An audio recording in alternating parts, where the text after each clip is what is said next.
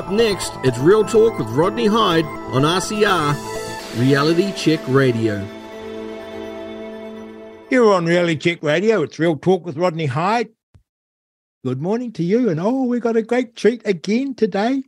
Now, remember, I love getting the messages. So flick me a text 2057, please, please, pretty please. And send me an email, inbox at realitycheck.radio. Thank you for that.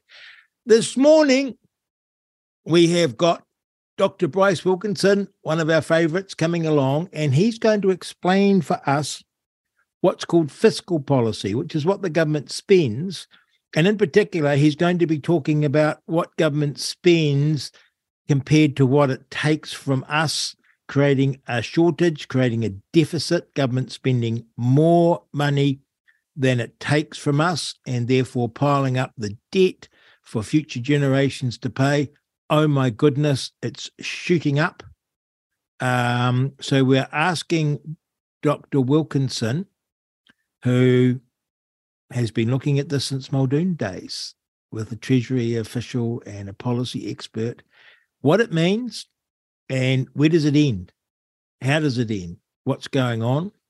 And also, our other regular favorite, Wally Richards is along, our gardening guru. And I know we're going to be talking about because he's been sending out his weekly email. We're going to be talking about strawberries, shallots, garlic, and indeed potatoes and a few other things besides. So tune in, settle back, enjoy the show.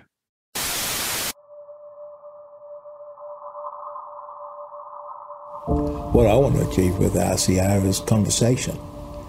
And I think we have lost the art of conversation. With RCR, I just hope that people can learn that we can all be different, we can have our own opinions, have our own views, and have those conversations in a respectful way because respect needs to be given, it needs to be earned. And I think that we can prove that people of all diverse perspectives, ages, opinions can have a platform and we can work and talk together. And so that's what I hope we get to achieve with RCR. Just independent thought, alternative thought. And I, I expect that I will be castigated by many people for offering different opinions. But you know, as I've said before, there is no such thing as a wrong opinion.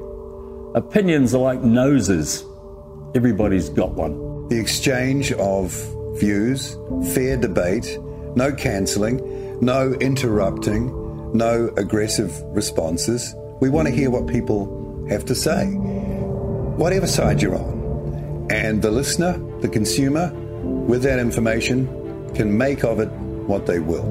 That is the mission. It's a good mission.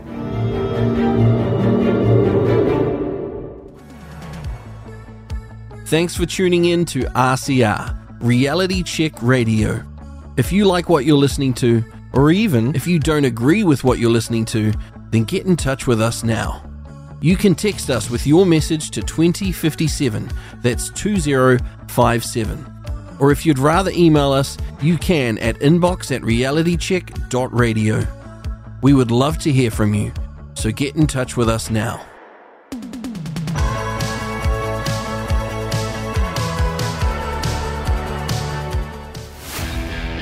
This is Real Talk with Rodney Hide.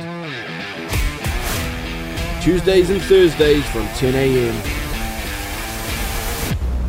You're on Reality Check Radio. It's Real Talk with Rodney Hide. Don't forget to send us a text at 2057 and uh, email us at inbox at realitycheck.radio.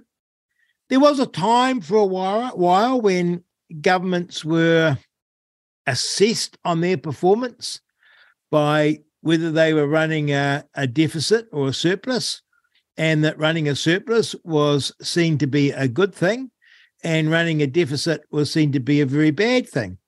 And that was, I guess, following Ruth Richardson's Fiscal Responsibility Act, which sort of put that government spending uh, at front and center of what a government was up to. And you know, I remember Helen Clark's government being very anxious to be running a surplus. Now, never gets mentioned. I imagine that if you ask someone in the street whether the government was running a surplus or a deficit, they would look at you somewhat quizzically.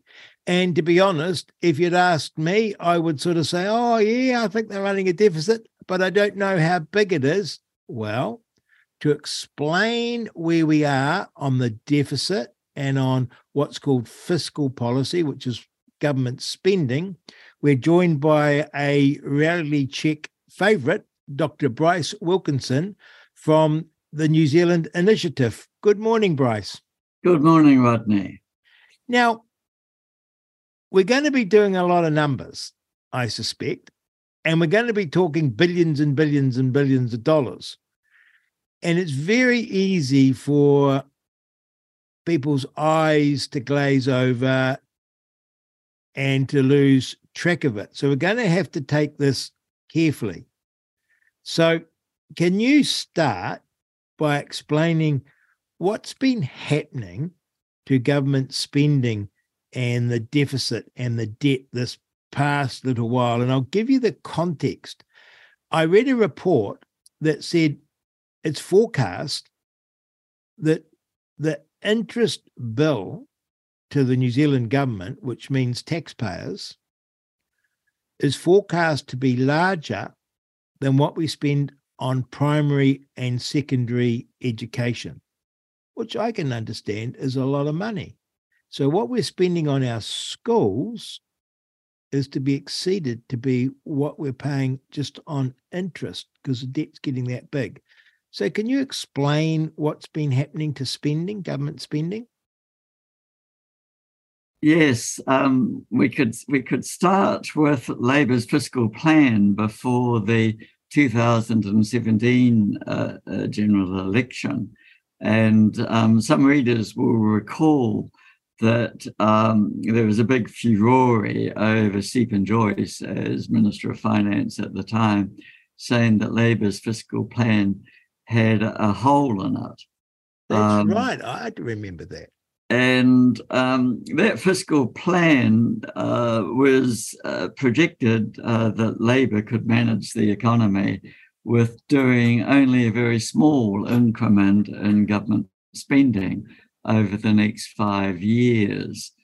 Um, and uh, Steven Joyce, I think, well, you know, largely lost that debate, and um, National still outpolled Labor, you will recall, but Winston so, Peters just remind us, Steven Joyce said that there was a a big fiscal hole of some billions of dollars in their plan.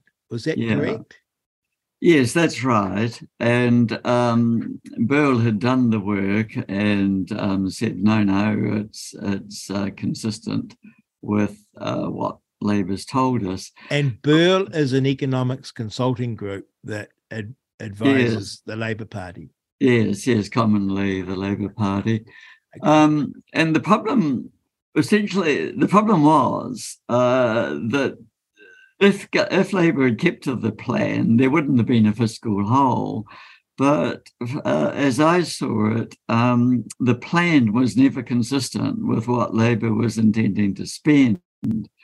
And in essence, um, each each government uh, assumes that they're not going to pay any wage increases in the public sector because the the fiscal treasury's fiscal projections are done on a no policy change basis. And since there's no policy at the time to increase um, public sector wages uh, they to cover that they provide a generalized provision for operating allowances for unallocated future spending. And Labor in its fiscal plan essentially took um, Bill English's provisions for things like uh, wage increases, price increases, and the like, and converted them into committed spending, but not spending on public service salaries. Now, Labor wasn't complaining, campaigning on the basis that there'd be a, a, a public sector freeze. wage freeze for the next five years. Um, and that's not what transpired. It's been um, uh, paying, uh, you know, cost of living and other other wage increases, and it's still going through that again. So what happened was, as the future unfolded, um, Labor's spending was greatly exceeding the spending it had provided for in the fiscal plan.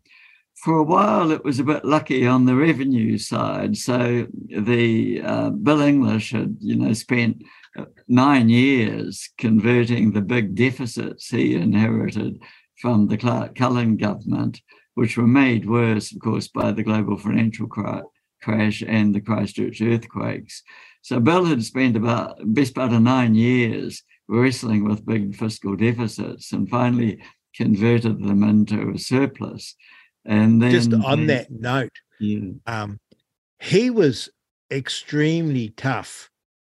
And I was fortunate enough to be a minister briefly in that mm. period. And just, just to tell listeners how tough it is, every minister around him wants more money. And they're his friends and his colleagues. Mm. And he's the only one saying no. And it was extremely tough. And I can remember sitting outside his office waiting to see him and have a minister walk out of his office crying, mm-hmm. bawling their eyes out, crying because he'd said no to their, you know, favorite plan. And you're looking at that and you're thinking, that's extremely tough job, right? To keep yes. that spending down. Yes, and most ministers, um, most ministers of finance aren't up to doing that. Um, we we saw we saw it happen 1984 to 19, 1984 to 1990 when there were three ministers of finance, so the numbers were a little bit better. They had they had uh, mutual support. So that was Roger Douglas and um, Richard Prebble and David Caygill, and they held the line very tightly. And then Ruth Richardson came in, and she was she was of the same ilk. But since then, um, oh, Bill Birch, to do him credit, uh, did keep the reins reasonably tight. But um, then we, we've had so many years of Labour governments where they've started off with um, fiscal surpluses and ended up with uh, big fiscal deficits. And uh, this government's no exception. This government, um, so it was blowing out expenditure um, very significantly faster than in its fiscal plan before COVID hit. But when COVID hit, you know, the the the, the blocks, the, the checks and balances just came off and it allocated sort of 40, 50 billion on COVID related spending. And that's the problem which um, ministers of finance uh, are going to be wrestling with probably for the best part of the next nine years. And it went out with no particular reckoning as to costs and benefits.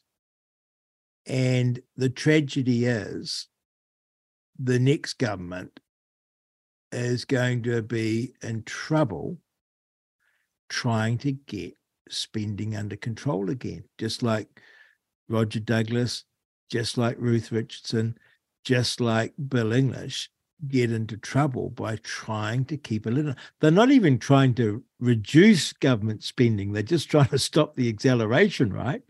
Mm. Yes, um, and it, it's important to say that um, New Zealand's not as in, in, as bad a shape for public debt as, as places um, which are far more important, like the USA and Europe and, and the Bank of England. So, yeah, Ruth Richardson brought in, or her, her government with Jim Bolger, a fiscal uh, responsibility bill and put that into the Public Finance Act.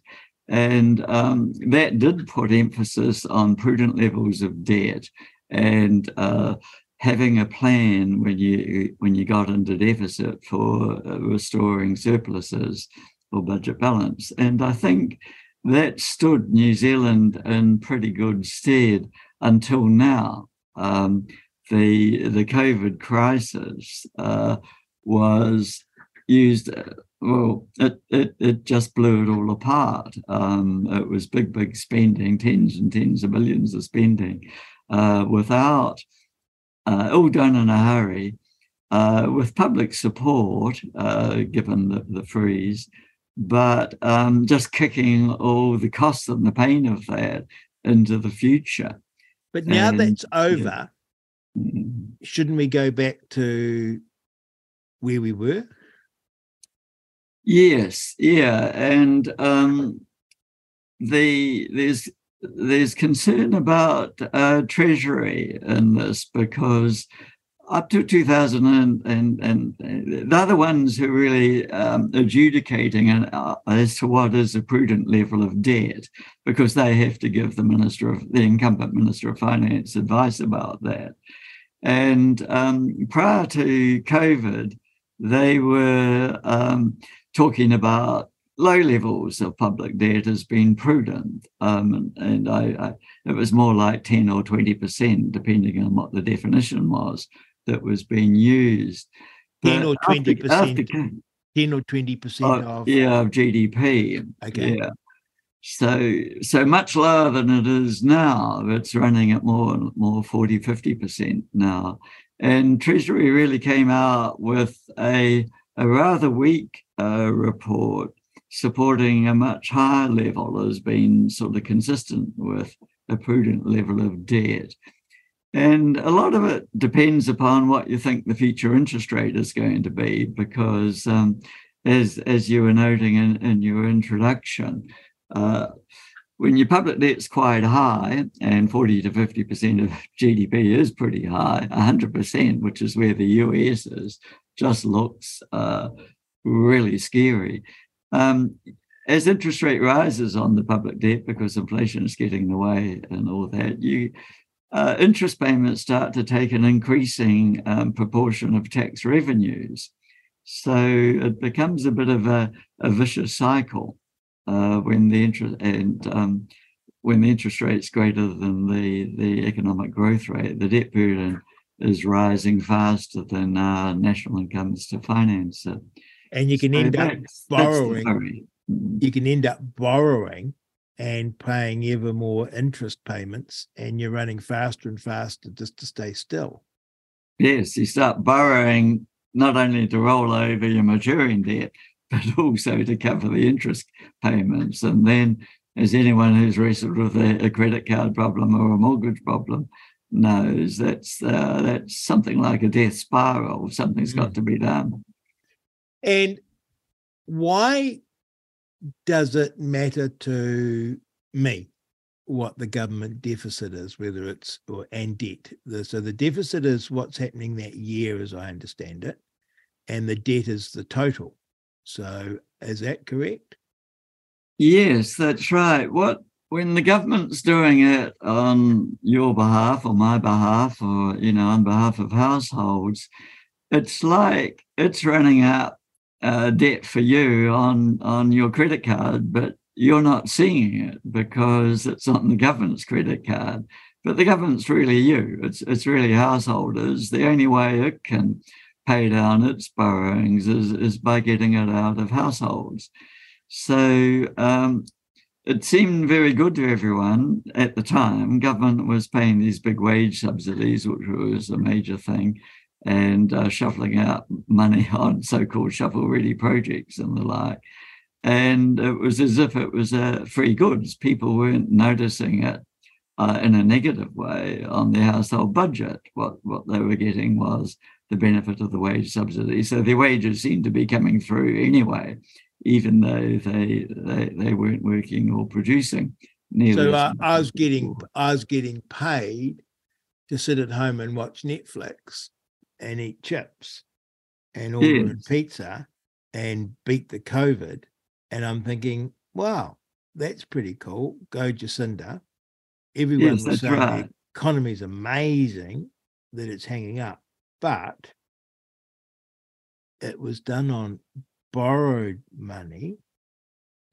And so at some stage, well, we're certainly now paying the interest on that borrowing. But yes, that's right. If you'd been borrowing in your own name, you would have seen your credit card debt rising yes. or, or your mortgage debt rising, and you would have felt uncomfortable about this. Um, but because the government was doing it and was being presented as benevolent and, and having largesse, um, the government was giving the impression that it was a free good. It was really helping people. Yeah. But um, it's, it's, it's basically delaying the pain. And when we spend government money now and then, as long as you're borrowing, you're not a you're, you're sort of borrowing for present consumption, aren't you? It's not like you're you're sort of having a holiday now, paying for my holiday on my credit card, and I just run up the debt, which I have to pay interest on at best, and at worst, I have to start paying off to maintain economic credibility. So when we say, oh, government should spend this money on teachers or hospitals or uh, whatever, that is money now that is being borrowed from the future. Is that correct? Yes, it is at the moment. The government's running running quite a sizable deficit at the moment. So um, any new bit of spending, um, which it's doing, is uh, putting it on the credit card, basically. So if we if we give more money to teachers, which everyone accepts is a is a very good thing, or if we put more money into the hospitals, which everyone accepts is a very very good thing, every time we do that, it's not you and I now that are paying for that it's us in the future or our children that are paying for that. Yes, that's right. Um, I wrote wrote an article, you know, a week or so ago, um, memo to Mr. Hipkins. Um, taxpayers' money is not free, and it's it's it was a response to his um, speech to the party faithful, um, where he was telling everyone all the all the things which um, the government had created, which were free, uh, free child care, sort of free first year university subsidies. Um, and it was as if it was really free, that no one had to pay for it, um, all those things. But the reality was that um, taxpayers have to work to earn the income which they get to pay the taxes. And there's lots of things they could have spent that tax money on better education for their kids, um, um, you know, a, a lesser mortgage on the house or do, doing up the house, getting it a bit warmer, a bit cleaner. So people sacrifice to pay the taxes. And then um, the government sort of gives it away as if it's free and as if there's no opportunity cost and if it's really helping people. But mm. it might be helping some, but only at the cost to others but there was absolutely no acknowledgement um, in what um, you know, Hipkins was telling people that there was a cost to this. So people lose sight of the reality that something has been given up and order it, to. Yeah. And it seems that our sort of legacy media, the the news, has been hollowed out. So when a budget gets reported, these bigger picture numbers aren't reported the same. I mean, uh, as I said in my intro, it, it seemed to me it used to be quite a big thing whether you're running a deficit or a surplus, whereas now it's not even scarcely reported upon as a thing. That yes. It's, it's free politically. It's very easy for Mr. Hipkins to be running, running a deficit because no matter how long he lasts, it's not going to be his problem. Yes, well, that, that's always right. Um, yes, when you're coming up to a general election that you might lose, uh, there's a good chance you lose. The temptation is just to spend up large um, and, and to try and win. And and um, you you could be lucky if you're elected, that you know the economy could take off for mm. overseas reasons, and you get a lot more revenue, and it looks okay. Or uh, you could be lucky and that you lose the election, and the next government has to spend the next yes. uh, three to three to six years wrestling with the problem. And, well, let's um, let's just yeah. take that thought experiment. Let's imagine that Mr. Hipkins lives forever and Mr. Hipkins stays on as Prime Minister and Grant Robertson as Minister of Finance. And they keep spending and spending and spending and spending and keep running deficits. What ultimately would stop them from doing that. What well, what happens is the electorate gets dissatisfied um, with with the outcomes. Um, as I say, sort of interest expense takes up a bigger and bigger proportion of tax revenues, and um, you know people feel disgruntled about the the poor outcomes they're getting and the amount of taxes they're paying. But governments get tired too um, of it because they get frustrated because they're spending all this extra money, but it's never enough. Well, it never can be enough no. if people are seeing it as free. So, which they do. I mean, if you pick up the newspaper any day of the week, um, like right now, for example, it's teachers who want greater pay or principals do. Um, none of those groups ever have to say, well, who should miss out? Um, why the extra the extra spending on them is more valuable than spending it on hospitals or mm. On uh, welfare beneficiaries or the homeless or, or better houses for people.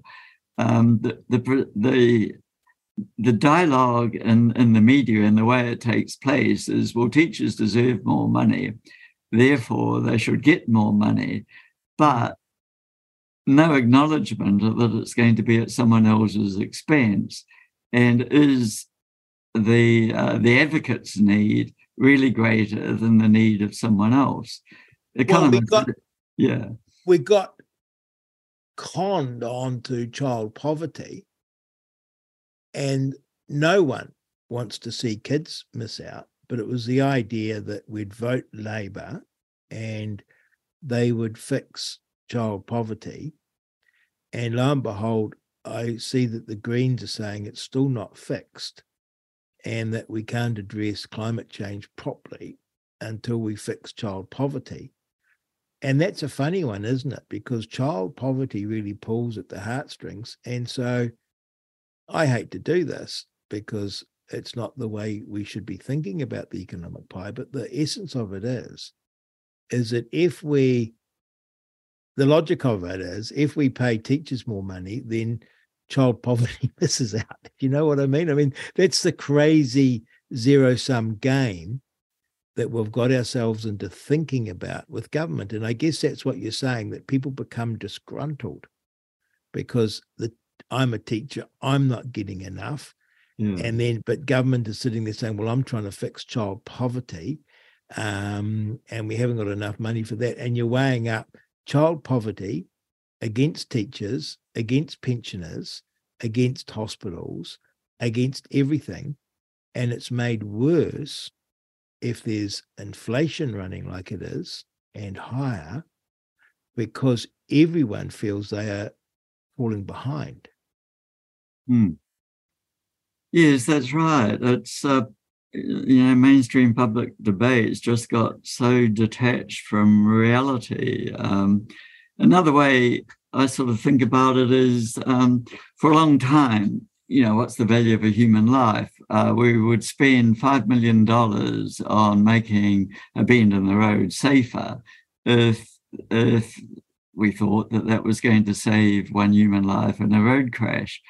But take Pike River, there there was awful loss of human life there. But then uh, uh, the government spent something like 50 million um, not reopening the mine, not recovering the bodies, but purporting to try to do so. Well, statistically, at the time, that was sacrificing 10 lives on, on the roads. You could have spent yeah. that 50 million um, improving the road road safety and saving 10 lives.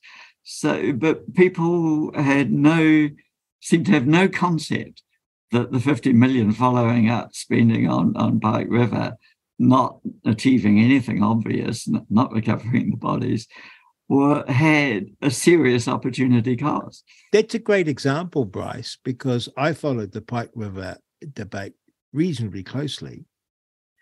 And when the government committed that expenditure, there was no thought they would get a body. There was there, there that was they were never going to enter where the bodies were. It was the most peculiar thing because the spending had no tangible benefit attached to it, but mm. it was the spending was the performance. It was I'm committing this money because I care about the families and Pike River, and it was terrible. And so I'll give this 50 million. For even as I'm committing it, it's not pie in the sky. It was like the plan had no benefit written into it.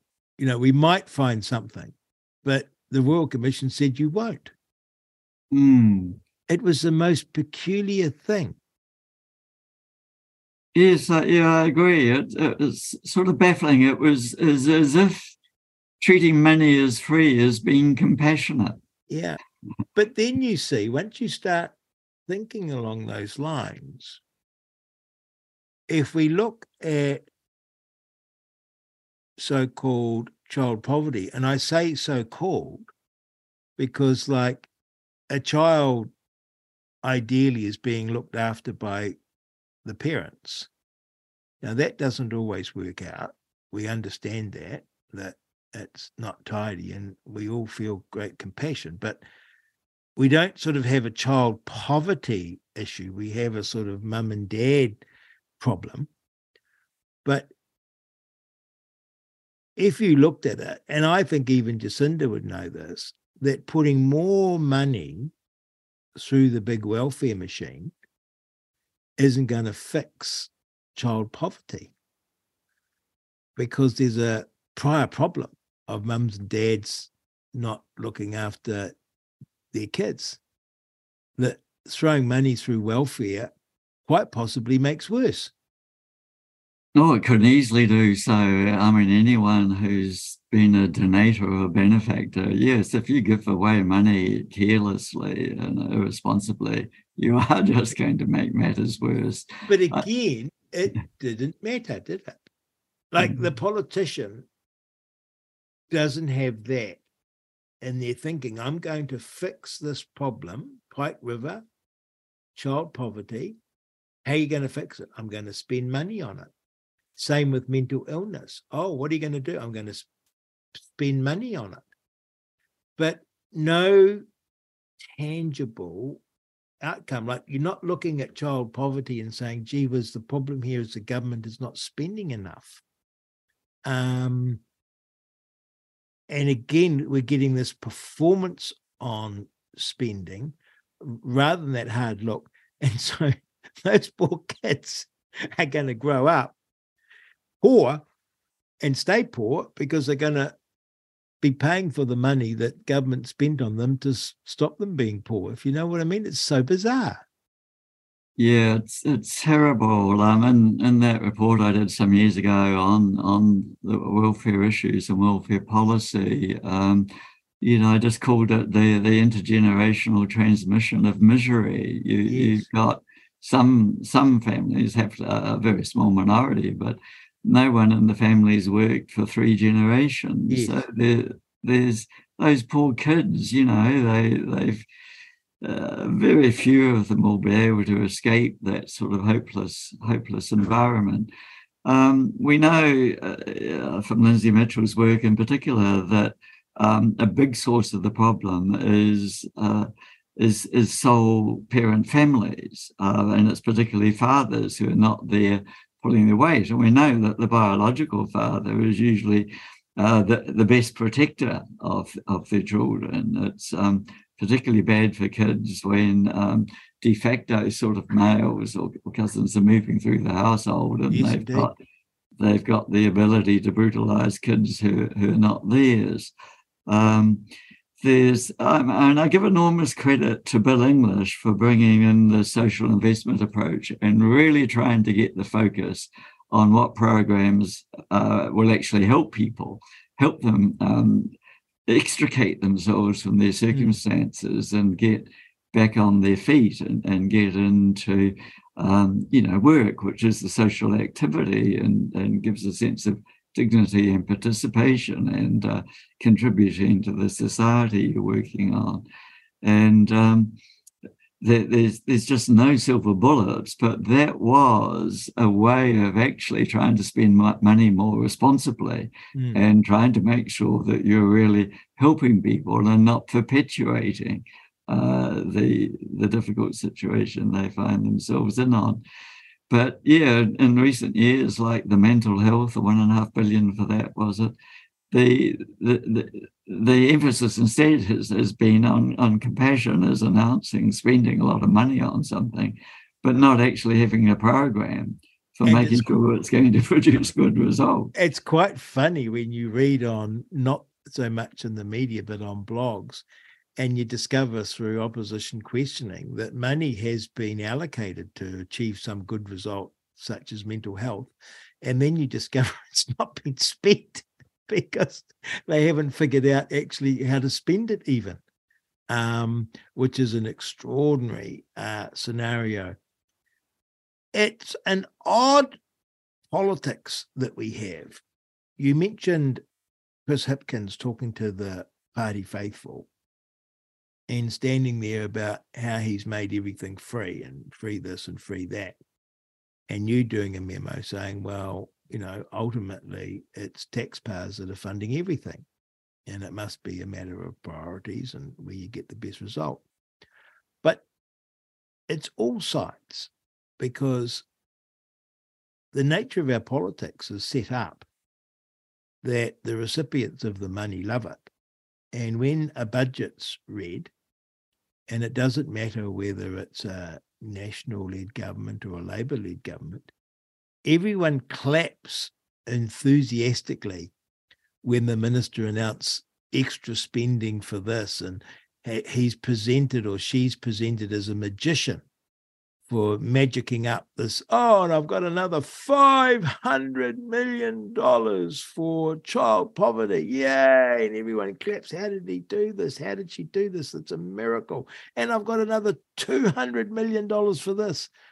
We never once or there's no votes in not spending money or saving money. So the whole thing's geared to spending more and more money, bigger and bigger government, less personal responsibility, larger and larger debt, and a poorer and poorer performing economy, isn't it? That the politics is driving us into this into this position.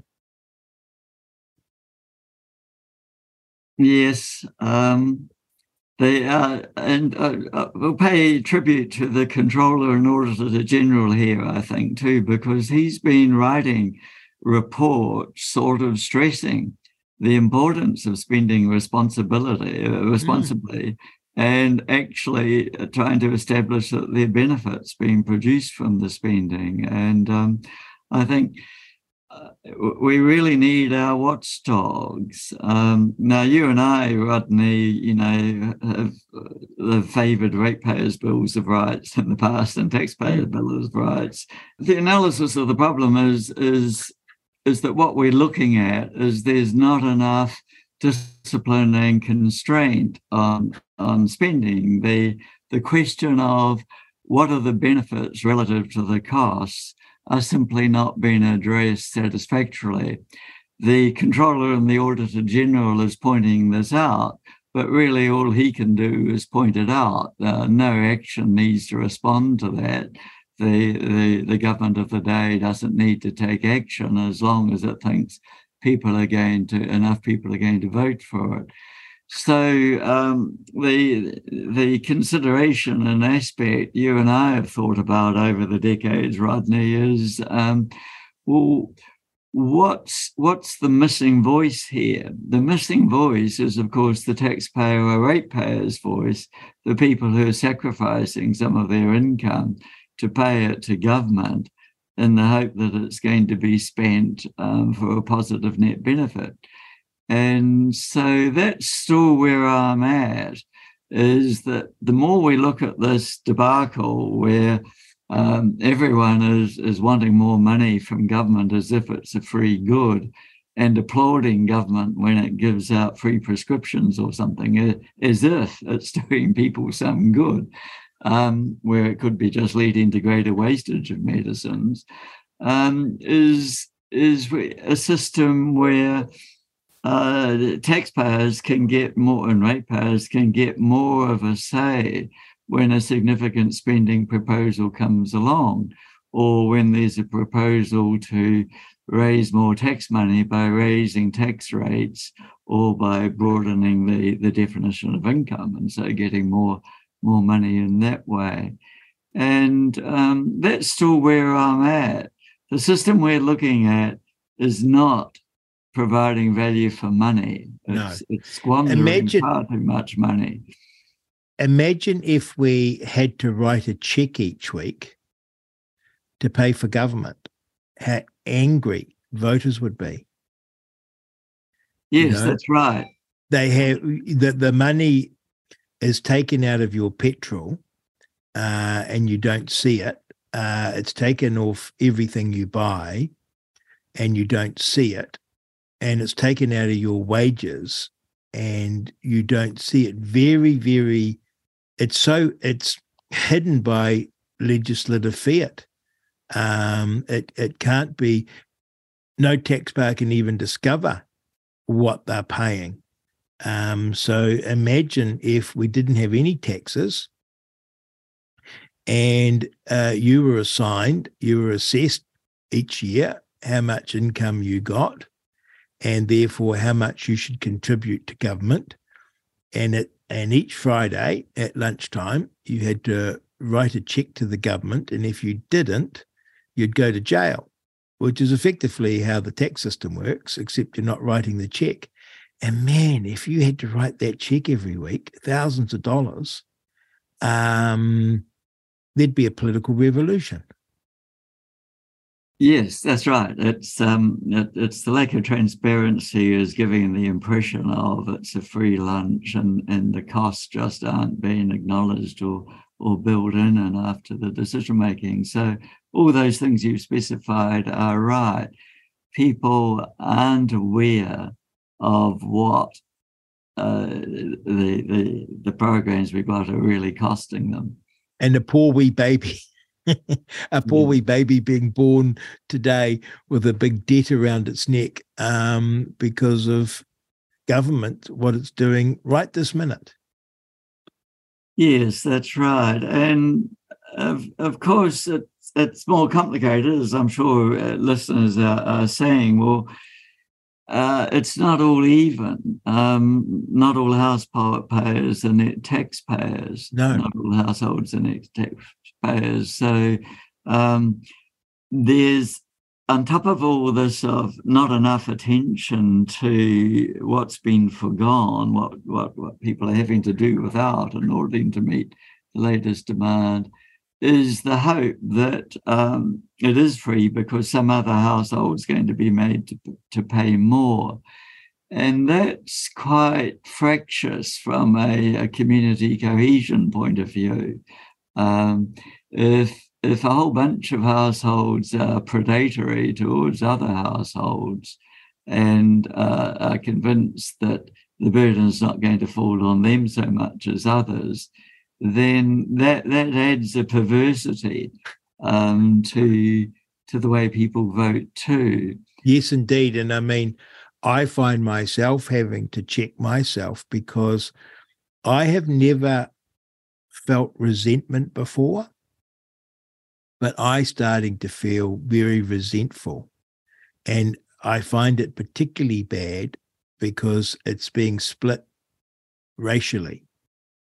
And um, I find myself resentful to Maori because I feel as though it's unfair that they're getting an unfair advantage politically, an unfair advantage in what they say, and and compared to my vote, and it's terrible the feeling of, uh, of resentment. You can also feel it with your tax dollars.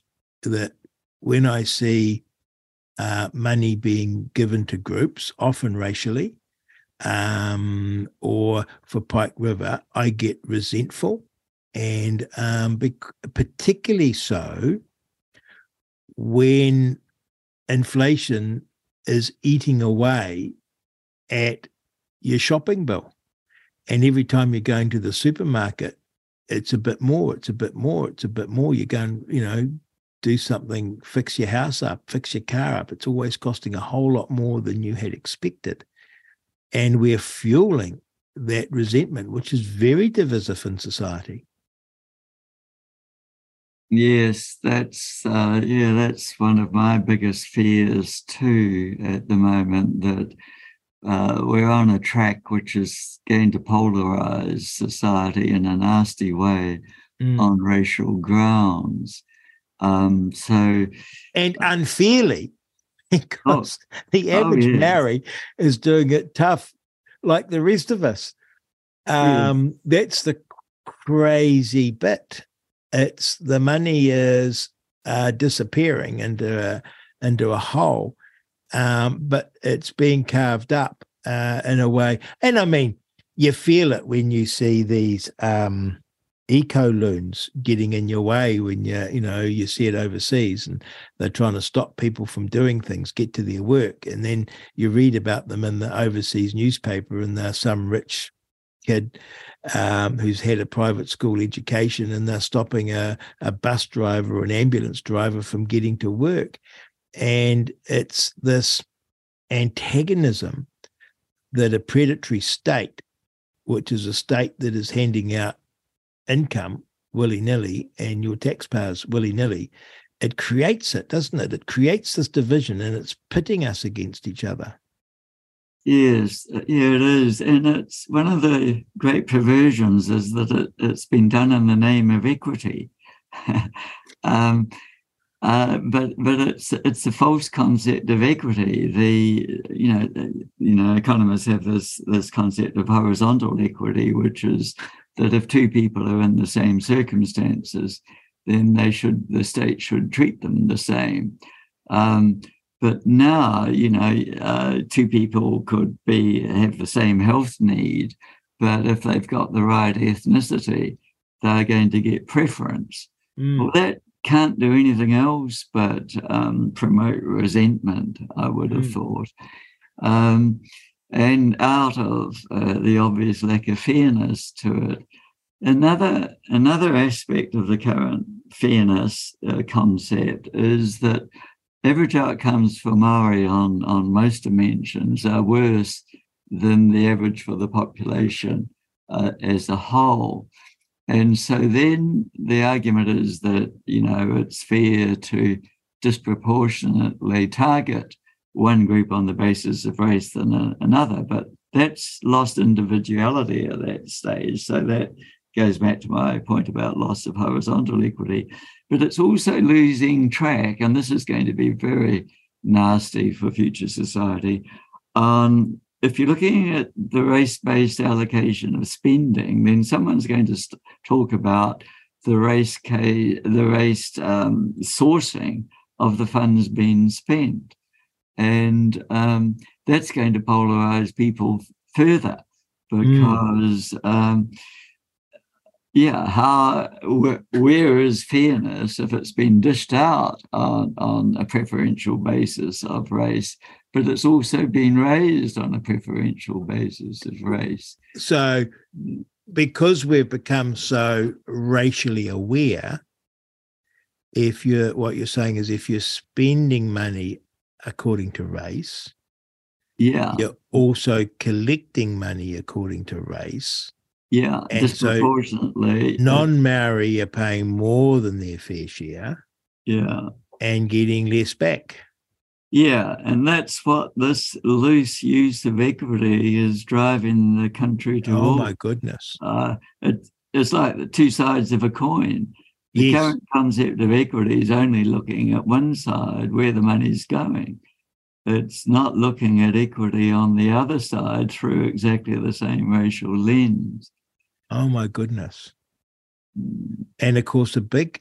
Um, this is going right off the topic, but American Civil War and other civil wars get fought along these lines, don't they? When one identifiable group is feeling marginalized compared to another identifiable group by government preference, it as Tom Sowell points out over and over again, it does lead to political tensions that can readily convert to violence.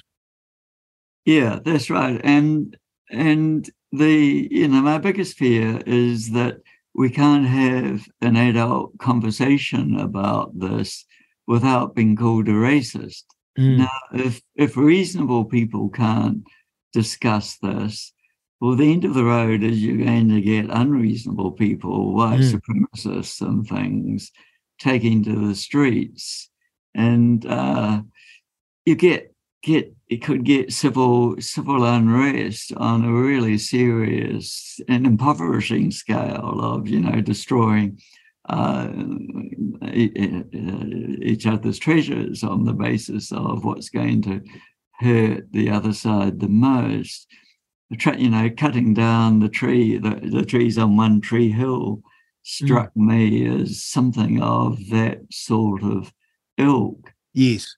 Yeah, what I fear most is that um, if we can't have a good dialogue about this amongst reasonable people, then it's going to be taken over by extremists. That's right, absolutely on all sides. And of course, we had the dramatic example of our friend Don Brash, who was ex governor of Reserve Bank, ex ex leader of the National Party, and indeed ACT Party. So a very mainstream establishment figure. Absolutely. Being denied, deplatformed at Massey University. Yes, that was just woke madness, and and and, and the grounds for doing so is spurious. and and you couldn't meet in all your life a more reasonable human being. No, I agree with that. And yeah. so it does open the door for um, extremism and inflammatory language because you, yeah. yes. it's it's we know exactly what we're saying. Um, mm. Bryce, it's always such a pleasure to talk to you. We started off covering off deficits and debts, debt and billions of dollars and numbers and political spending. And then we led to not just the economic consequences of that, but the social consequences of where this can readily lead. And I thank you for your insight and breadth of knowledge. No, but thank you, Rodney. Yeah, we, we both know these are really important and, and sobering and concerning issues. So yes, being, being the, able to find a forum where they can be discussed is so important. Well, we're hoping with Reality Check Radio to do that, and we have it as our mantra that everyone gets an opportunity and no one gets abused. And um, we're hoping to get a, a wider range of people on, but we we do value it because um, if you can't have a civil debate, the alternative is terrible, too terrible to contemplate. So that was Bryce Wilkinson from the New Zealand Initiative, I would say um, the smartest man I know, and always a man so aware of government spending and government policy, and with that quiet reserve of someone who actually knows what they're talking about rather than shooting from the hip. And who goes back looking at government budgets all the way back to Mr. Muldoon. So he's had some experience. You're on Reality Check Radio, Real Talk with Rodney Hide. Please send us a text at 2057 or email us at inbox at realitycheck.radio. I'd love to hear from you. Thank you for listening. You're listening to Real Talk on RCR Reality Check Radio. You've heard the words open, fair, both sides of the story. It's easy to say them, but practicing them often seems like a bridge too far. New Zealand, it's time for a reality check. Reality check. RCR, Reality Check Radio. Rational discussion, common sense, and open debate for real with me, Paul Brennan. You know, you just can't make this stuff up. You couldn't write the script. Veteran broadcaster Peter Williams. Where is the evidence they actually make a difference? It turns out that was a very fair question to ask. Taking on the mainstream, Chantelle Baker. Mainstream media, as usual, in their little perch. The man who cares so much and whose background is for real, Rodney Hide. The doctors don't believe them. They can't get ACC. They can't work. They're told it's all in their head. Along with a raft of contributors to inform, entertain, and bring the truth back to New Zealand media. It's time for a reality check, all right. RCR, Reality Check Radio at www.realitycheck.radio. We've arrived.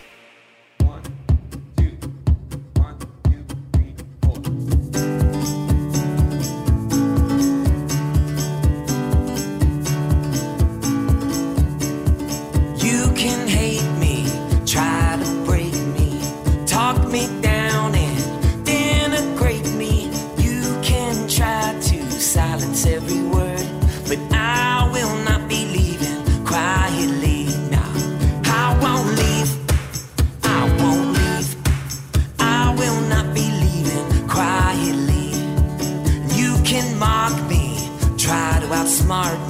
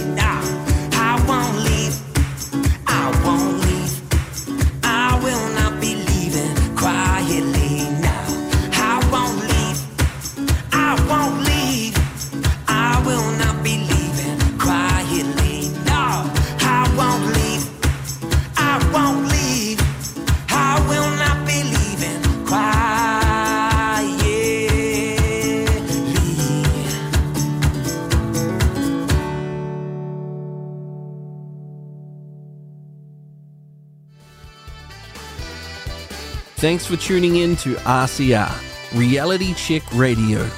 If you like what you're listening to, or even if you don't agree with what you're listening to, then get in touch with us now. You can text us with your message to 2057, that's 2057. Or if you'd rather email us, you can at inbox at realitycheck.radio. We would love to hear from you, so get in touch with us now. You're on Reality Check Radio. It's Real Talk with Rodney Hide. Please send us a text 2057. Uh, Send us an email at inbox at realitycheck.radio. And you especially want to send us a uh, a text or an email if you've got a question for our next guest, because it's drumroll Wally Richards, our gardening guru. Good morning, Wally. Good morning. I got to tell you, Going? Yeah, I've got to tell you, Wally. You and I are sitting here. You're in Marton. I'm in Arrowtown. We've just both got our woolly hats on. Mhm. Um, we're not like the modern generation that turns up all the heaters. We just put woolly hats on and and uh, dress warm. So that's pretty funny. We're going to be talking about that for the gardening. But I've got to tell you, I got your, I get your weekly emails, which I love, and you've got me growing sprouts. Right. And I've had my first crop, and I are loving it because they're delicious. I put Mm. some in a salad, and I put them on omelets, and mostly though, I just when I feel a bit peckish or something I want to stick in my mouth, which is every five minutes, I put in a few sprouts. And they're gorgeous. Yeah, good. And you're looking healthier as a result. I am. It must. So what I got was I got that little container for twenty dollars from Bunnings, hmm and I got like four levels, and I bought the seeds, king sprout seeds, and I sprinkled them on. I got the sort of ones with the radish in it, which are quite hot. I got the ones with were green, and then I poured water in the top several times a day and would drain it. Funnily enough, I didn't get much growth. So I thought, I know what, it's too cold because it's like the highest it gets in my house, I'm afraid, is like 14 degrees because we have been cold. Mm. So what I did was I put a bit of boiling water in the bottom tray and they all sprouted except the bottom tray because it was probably too hot. Steam. Ah, But I, I, uh, I'm slowly adjusting that. But that's a great trick. Tell us more about growing sprouts, Wally. Right. Okay. Well, it's a simple thing to do. Um, in the old days, we used to put them into an Agee jar with a strainer. We'd um, put the seeds in there, put the water in, uh, leave it there for a day, and then we'd tip the water out with the strainer over the top, which is just a wire mesh, a bit like your um, sieve uh, that you have for the kitchen. And that would let the water go out, but keep the seeds in and then we'd put some fresh water in, and away we go. Ideally, non chlorinated water, of course, none of this poison to go into the seeds, because plants, when they germinate and grow, they'll take up any chemical that might be present. So if you're going to put in chlorine, chlorinated water, my goodness, you're take, just taking another poison into your body. So that's a no no. Okay. Now, these days, the um, modern way to do it is to have that three or four tier um, sprouter, which means you've got different levels in which you can sprout in. And as a result of that, um, you get it's much easier to do because you don't It's so easy. And and the water goes by it took me a while to figure it out and I thought I wasn't doing it right. But you fill it up with water over the little funnel at the bottom and a sort of capillary action drains the water all the way through the levels. And um, it's so much easier than using a, a, a jar. And once I warmed them up, a few days they're growing and they're eating. Right. Yeah, it doesn't take long at all. Now, sprouts themselves are a superfood. So uh, when you sprout, you've got a really good food uh, supplement there. In just a moment, I'm trying to get rid of this telephone thing. You've got so much business happening there, Wally. You you you, you don't know whether you're Arthur or Martha. Now, yeah, true. Now, Uh, we can- can't say that anymore, I guess, because you you could be Martha going to Arthur. Oh yeah, you you're confusing everybody. um, but you can make them into super sprouts by adding minerals into the water. Ah, Now, I don't know if you've got our product Magic Botanic Liquid. I'm going to get some straight after Right. the show. I'll Uh, be on your line. Right. Now, Magic Botanic Liquid is basically humate and fulvic acid. It's mineral rich from prehistoric times. And I liken to call it at times um, prehistoric compost tea. Um, it's black, it's full of minerals, and when you use that in your garden, plants will grow basically twice as fast, twice as big, right? By spraying it on the foliage on a regular basis. Now, when it comes to sprouting seed, it helps the germ get established much, much faster. So if you'd had that, you probably wouldn't have had to put the hot water Oh, in really? the base kernel because I, I had one guy, he rang me up one time and he says, I used your black magic stuff on my pumpkin seeds, and next day they were sprouted. It was that fast. Uh, What's it called, Wally? magic botanic liquid, or we refer to it as MBL. Got it. And and so how do I use it with my sprouts? Okay, so you put about 10 mils into a litre of water, Mhm. and on the top tier, um, you would put that in water and that together. And as a result of that, um, it would go through, and as the seeds are germinating and growing, they would take up all that goodness out of the magic botanic liquid. And as a result of that, you've got super mineral rich sprouts, which are going to be that much better for your health. Mm. Well, well, I'll get that. I'll be on the on the phone ordering that, Wally. Now, how do I apply that, and when do I apply that to the garden plants? Um, basically, at the beginning, when you've got some foliage, uh, like you've germinated seeds, but even going back to the seed stage, you put your seeds down in a seed tray or in the garden and you spray them with the magic botanic liquid, right? Mm. That will get them to sprout quicker, sooner, right? Mm. Once the foliage is up, then you can make up the MBL into a trigger sprayer, have it handy, it keeps, it doesn't go off. It's already a couple million years old, so it's good for another million years or two. It's dinosaur poo. And you just go and spray the foliage, say once a week or once a fortnight. Wow. Um, now, it's incredible the difference it makes. There was a chap in Auckland who loved growing roses, and he was telling me um, how in Auckland it's difficult because of the uh, climate, uh, humid, and also the temperatures. Compared to down your way, Mm-hmm. growing roses are far, far easier to grow and get better results.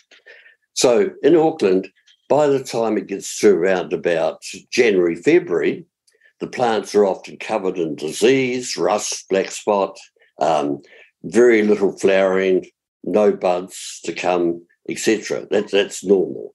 He, he told me that he used the MBL at the beginning of the season, and every week he sprayed the plants. He said, It is now February. He said, My roses are beautiful. He said, They don't flower, hardly any disease. And he said, Now some of them have perfumes they never had before. Right. Oh goodness. He said, My next door neighbour's roses, and he's a keen rose grower. He said, They're finished for the season. They're, they're, they're shocking, right? And that's the difference. The following year, he actually rang me up and said, um, Great news. I, I've won the gardening competition for the street. I use it on all my garden, you know. The following year, he rang me up and he says, Oh my God, he says, they won't let me in the gardening competition anymore. My garden's too good. You're a great, you're a great advocate. I'm getting some of that. Um, by the way, I'm boiling a big stock pot. We we've got chlorine in our water now, and I'm boiling a big stock pot of water for 15 minutes on the stove and then pouring it out overnight and letting all the chlorine waft off it. And that's what we're drinking, and that's what we're using on my sprouts. And um, so we're keeping the chlorine out of our systems, Wally. Right. Actually, this water thing, um, the fluoride um, that they want to put into our water supply, I just read recently a peer reviewed study from the United States that proved conclusively it dumbs down children. Uh, their IQ uh, reduced down significantly as a result of having fluoride in their toothpaste and in their water supply, right? Wow. Because they're hell bent on doing this, aren't they? Yeah, they want to dumb us down. That's that's the key. Mm. They don't. Well, they don't worked want on me. brilliant, people in the world who can criticise.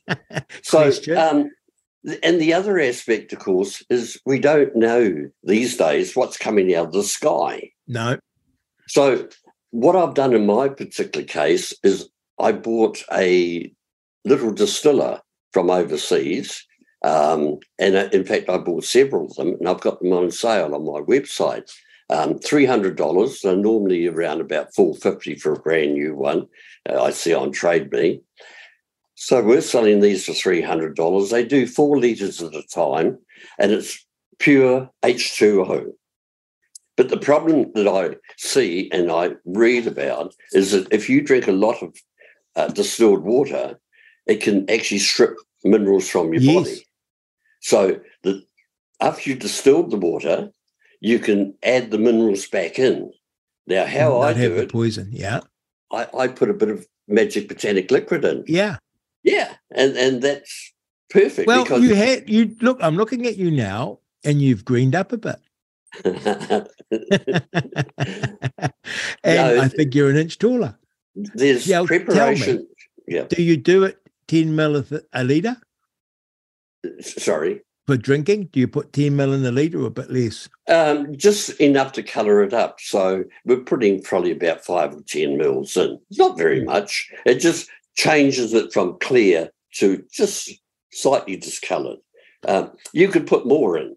It- Okay. It's, it's not going to hurt you because there are human preparations of magic botanic liquid under a different name, humated fulvic acid, but they're very expensive. Mm. In fact, I had a lady once. She used to come to my garden, uh, not garden centre, but my warehouse in Palmerston, and she'd buy five litres of MBL at a time, right? And one day when she was getting this, she said, I don't use it in my garden. I said, What? What do you do with it? She said, I give it to my horses. I said, Really? Ah. And then she told me this story about this horse she rescued, which was really crook. And the vet said, Look, you're wasting your time. Put it down.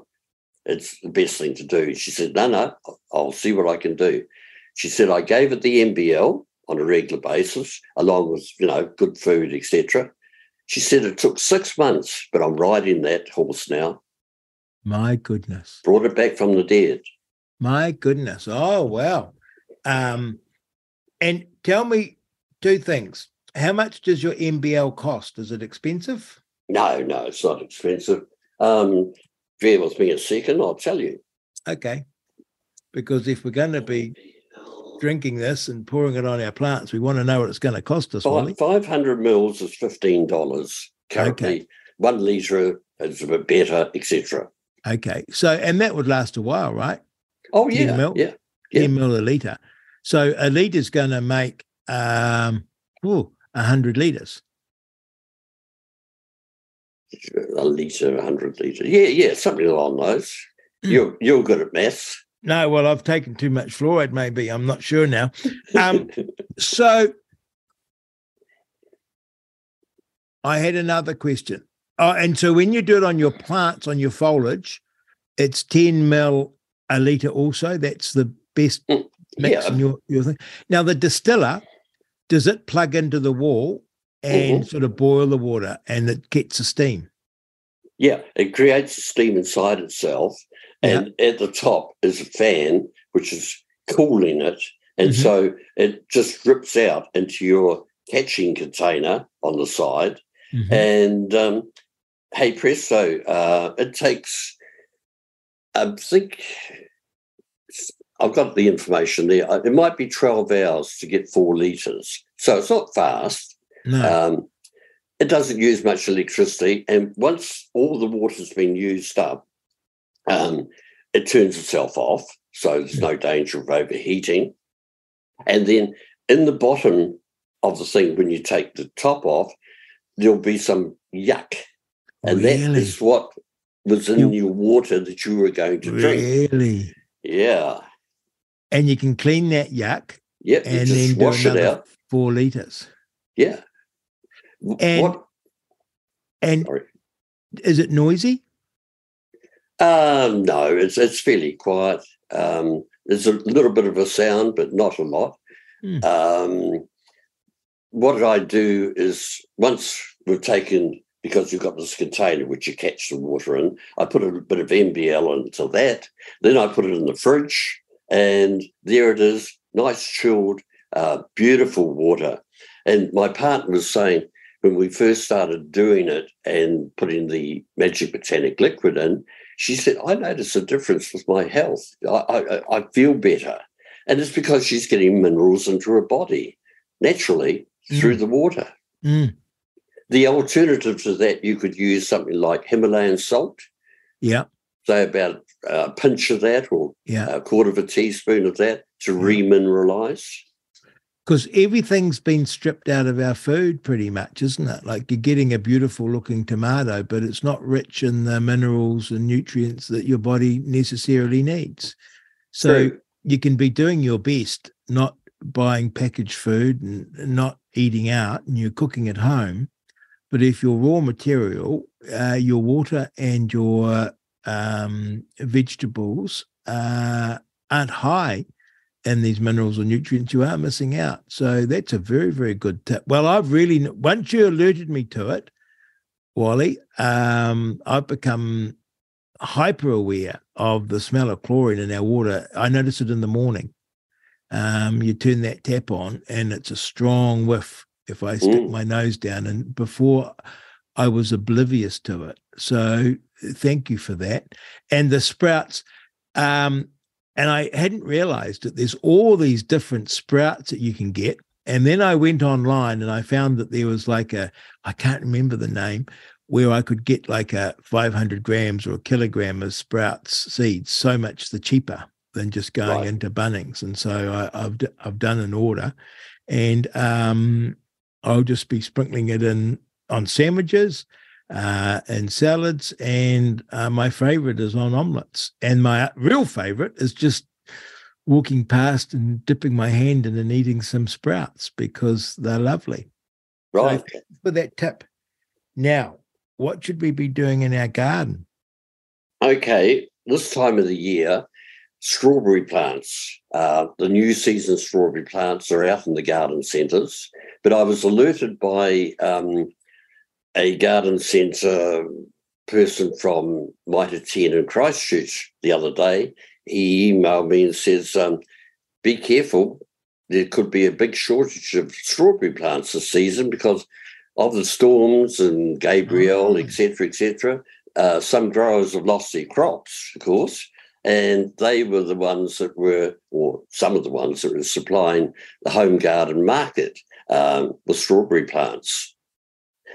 Back in days gone by, you used to be able to go into a garden centre and you could um, just get a, a bundle. Well, not even a bundle. They would be loose in a tray, and you take 12 strawberry plants, and it was quite reasonable. Nowadays, we don't see much of that. Maybe some garden centres still have loose strawberry plants or in bundles. Um, nowadays, we see them already uh, growing in a punnet, um, which makes them more expensive, unfortunately. But then again, if you like strawberries, um, the key is to get some planted in as soon as possible because the earlier you get them in, the sooner you get to eat strawberries. And we have a trick, and it's called a product called Mycorrcin. Now, strawberries love Mycorrcin, and Mycorrcin is spelled M Y C O R R C I N, Mycorrcin. Bit of a trick. You're going to have to spell that again. Wally. Okay. M Y C O R R C I N, Mycorrcin. Got it. Some people say like chorusing. It, it depends. It's vase or vase, whichever you prefer. So now, what you do when you get your strawberry plants, ideally you can drench the soil after planting them uh, with a ratio of one mil to a litre of water of Mycorrcin, right? And then into your trigger sprayer, you can put your Mycorrcin. Uh, I think it's 10 mils from memory to a litre of water. And once a week, ideally, you spray the foliage of the strawberry plants. It's a food, but mainly it's a food which feeds the mycorrhizal fungi in the soil, Oh, which wow. increases the roots of the strawberry plants by up to 800%. Wow. Right. So that means the plants have a great feeding area. And as a result of that, they're getting more nutrients, more moisture, etc. And within a couple of days of spraying the strawberry plants, you can look at them, you can see they've changed. They've actually grown a bit, right? Now, we have proved that if you do that from the beginning of the season to the end of the season on a weekly basis with the Mycorrcin, you will increase your crop by up to 400%. My goodness. Yeah. It just makes them grow like you wouldn't believe. They'll fruit earlier, they'll fruit bigger, they'll fruit longer. I had a gardener one time, he read this that I'd written and he said, I didn't believe you. So he said, I decided to test it. I, I planted two rows of strawberries, the same variety. One I sprayed weekly with um, with Mycorrcin. The other I didn't. He said, "You're right." He said, I've got heaps of those plants that I sprayed compared to the ones that I didn't. I've still got a reasonable crop, but nothing like the crop I got off the Mycorrcin sprayed ones." See, I can't understand why you're planting strawberries now in the middle of winter when everything else you wait till spring. It's establishment, and besides that, we're coming up to the um, shortest day very shortly. So our daylight hours are going to start extending in approximately seven days' time.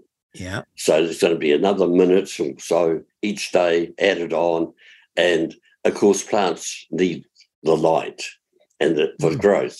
Strawberries traditionally, um, it's probably because in May is when the growers would lift the crop uh, to sell the plants uh, because at that point of time um, would have uh, the autumn rains, so the ground's wet.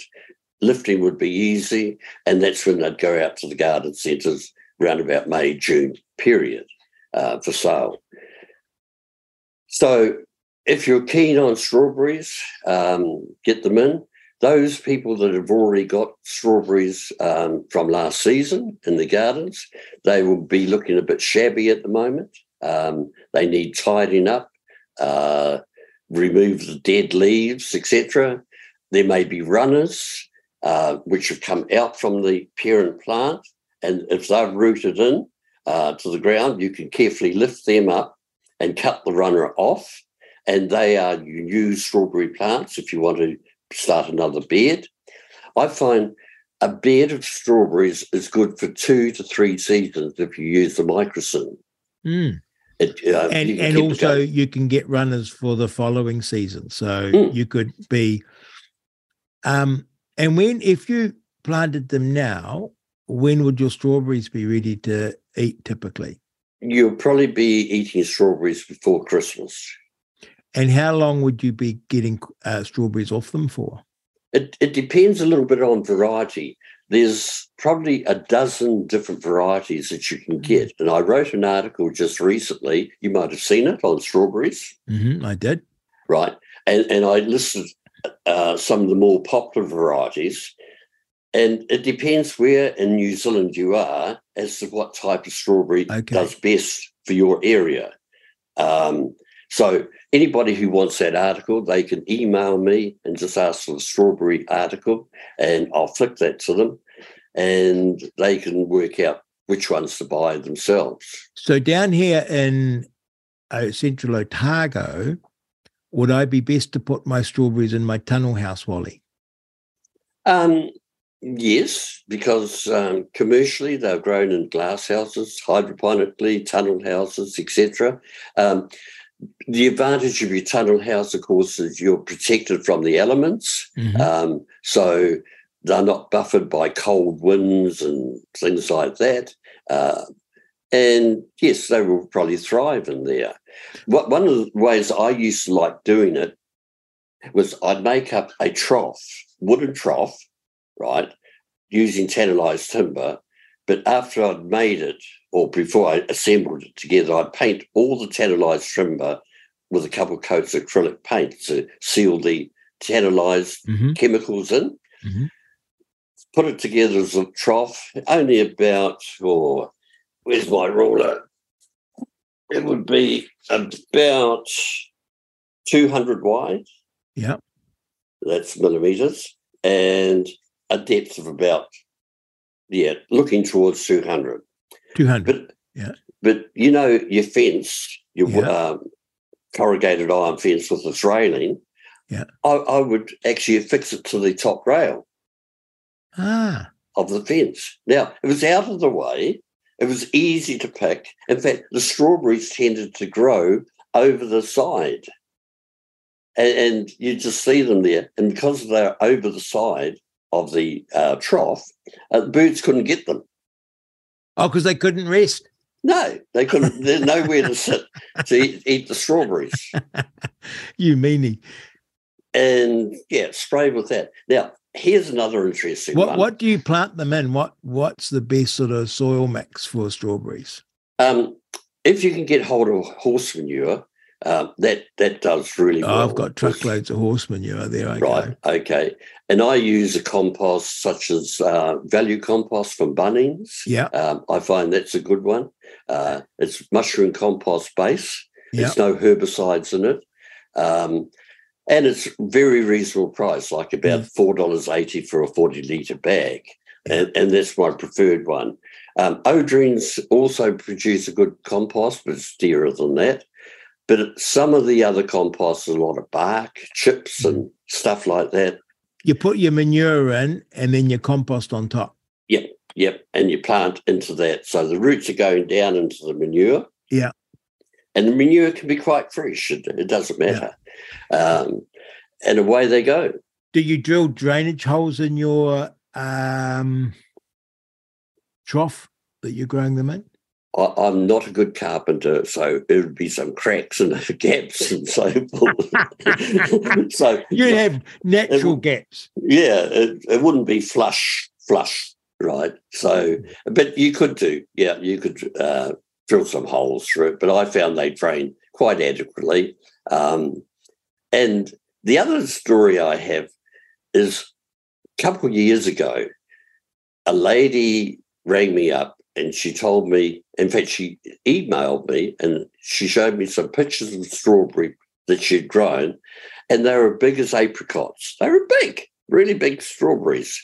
And, and she told me she'd taken some of our um, Wally's Secret tomato food and fed them with that.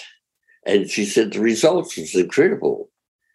Okay, so I thought about that and I thought, well, very good. So we formulated slightly different to the tomato food, Wally's secret strawberry food.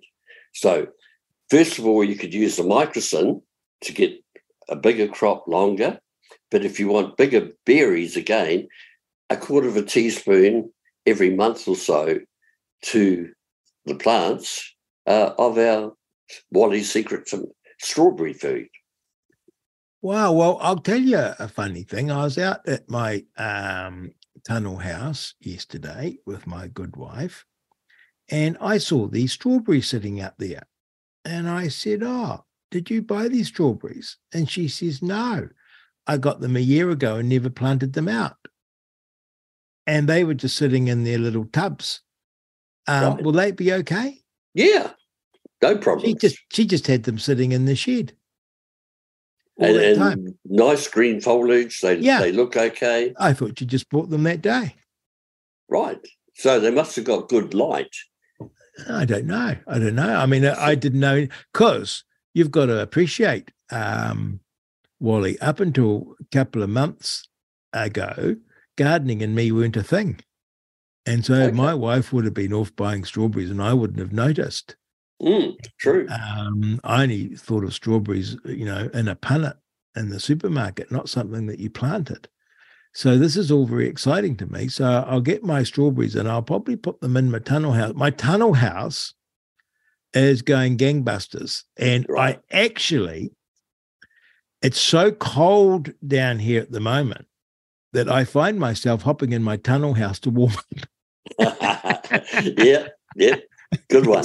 You're working out and you think, oh, I'll have a spell and I got a thermos with tea. And I actually hop into the tunnel house and I've got a seat and I sit there and I just warm up and then have a spell. Um, and I'm when I get organized, I'm gonna build myself a beautiful glass house and I'm gonna make sure I've got room for a seat. Yeah. And a wee table. Because it's so wonderful sitting there amongst the plants.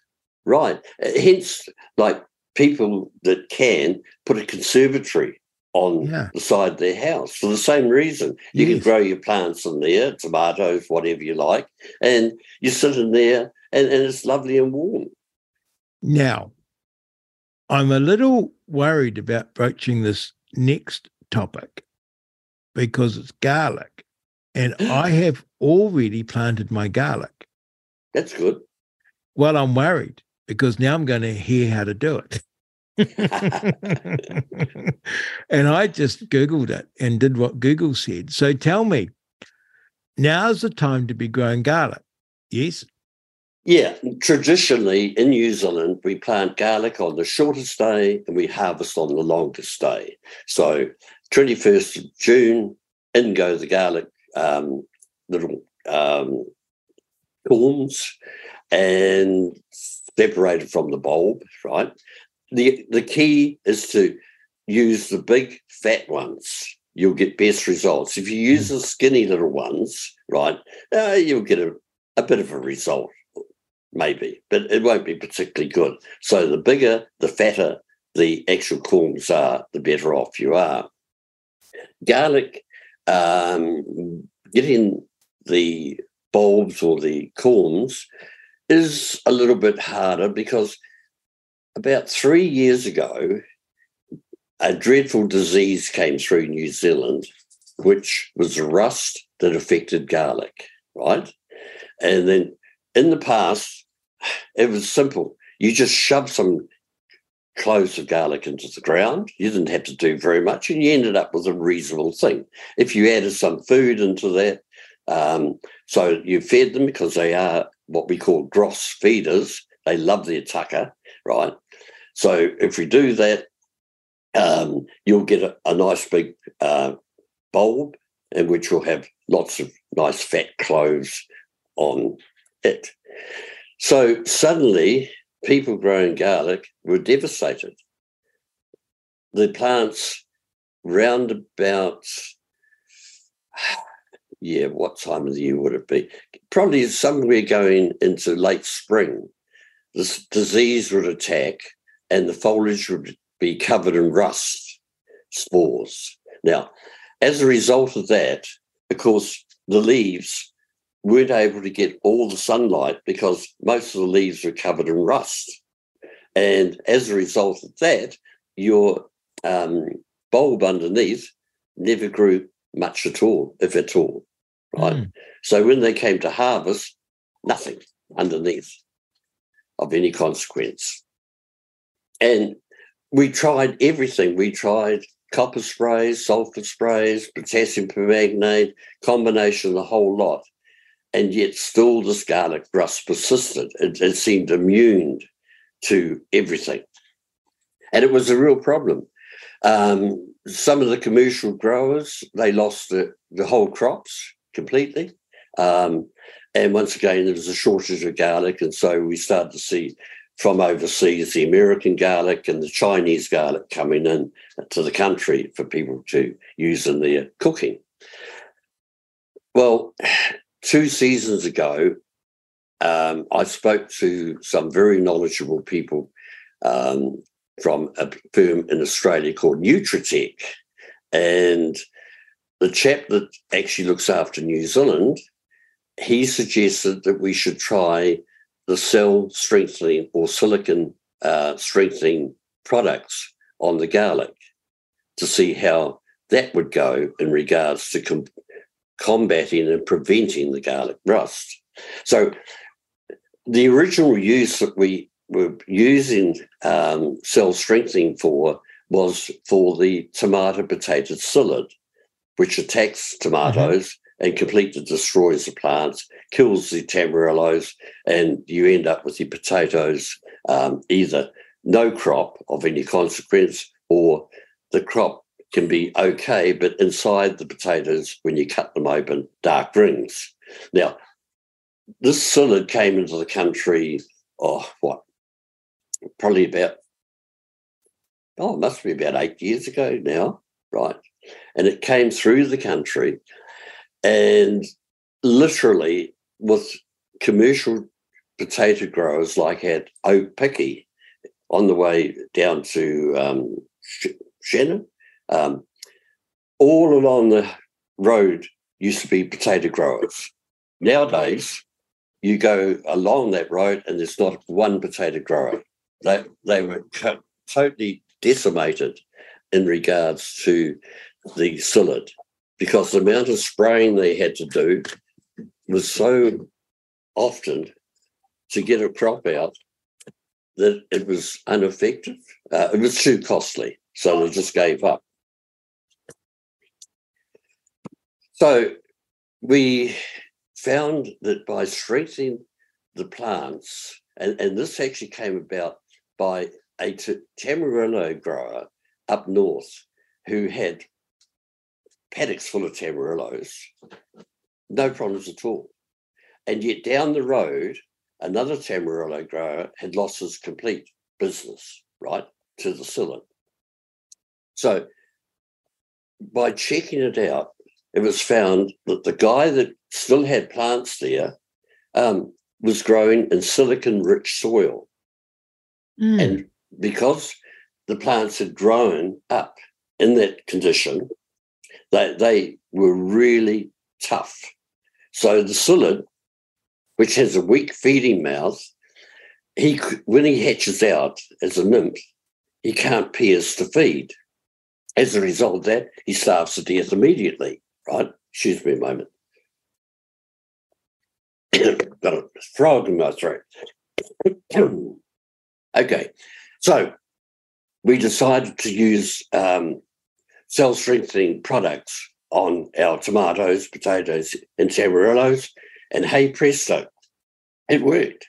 My bad, goodness. bad infestations of psyllids, um, which we tried using neem tree oil, uh, chemical sprays, etc. They helped, they didn't control.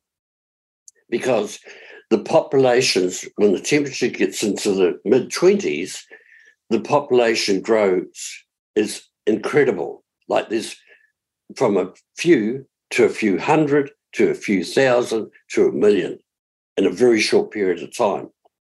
And of course, the problem is not only are these um, nymphs feeding on the plant, but they inject a toxin into the plant.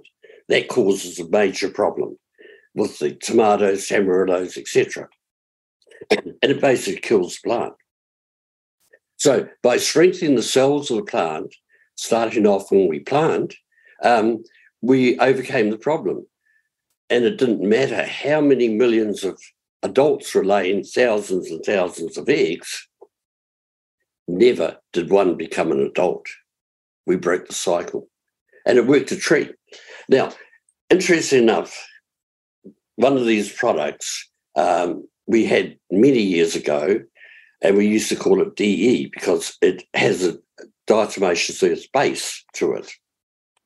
And some gardeners actually use it on their stone fruit trees in the uh, beginning of the season when the leaves are starting to emerge and when you get the curly leaf problem. And they found quite reasonable success by spraying the foliage on a regular basis with this product. Of course, what it was doing was toughening the leaves and making them less prone to catching the curly leaf disease. So, on the same basis of that, we drench the soil of the garlic plants after they've sprouted and got some roots with the silicon and boron soil drench. And we do that two weeks later again. Excuse me.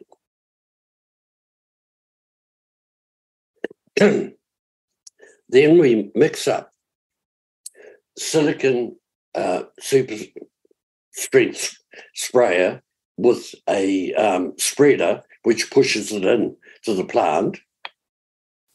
And as a result, we spray the plants about every week as they're growing. And so for two seasons now, I've had perfect garlic. Wow. No rust. And so, what is it you're, you're using? What's it called? Silicon boron mix. Is that's what it's technically called? That's one claim. There's three products. There's the boron and um, silicon soil drench. Right. So, harken back. We've got the silicon and boron soil drench. The reason for the boron is for the plant to take up the silica from the root system because the boron encourages it. We use that only twice because if you use boron too much in your garden, you can end up with a problem called boron toxicity. So we do that. We mix up the silicon cell strengthening spray with the super spreader, and we spray the foliage on a regular basis, which is like once a week made up in a trigger sprayer. It keeps, so we don't have to discard. We can just use it, put it down, pick it up week later, spray again until it's all gone. Now, in doing so, it actually makes the foliage bigger because silicon helps, helps with the photosynthesizing. And when I used these products on tomatoes the first time, when I had a, um, a real of problem, I was amazed. The tomato leaves were about two to three times bigger than they would be normally. Mm. And I asked them, well, why is this? And they said, because the silica helps the plant photosynthesize better. And so it gets a bigger leaf because it's getting more energy from the sun, right? By having a bigger, it's like having a bigger solar panel. Mm. So yeah, it solved the problem, and it solved the problem with the rust on the garlic. So you do that with your tamarillos, with your garlic, with your tomatoes. Uh, what else would you be doing that on? Potatoes. Potatoes. Wow. Right. So um, it sounds like, Wally, I'm going to buy myself half a dozen trigger sprays and have them well labeled and have the right mixes in and have a bit of a routine for giving my plants a spray. Right. Yes. And you'd still put your magic botanic liquid on your garlic and tomatoes as well? Yes. Yeah. It, it's compatible. So you put that in with the spray. Yeah. Um, magic botanic liquid itself has a nice little amount of silica in it. Okay. So it's an add on. Okay. Well, and apart from needing to do that, I think I put my garlic in a nice horse manure soil mix.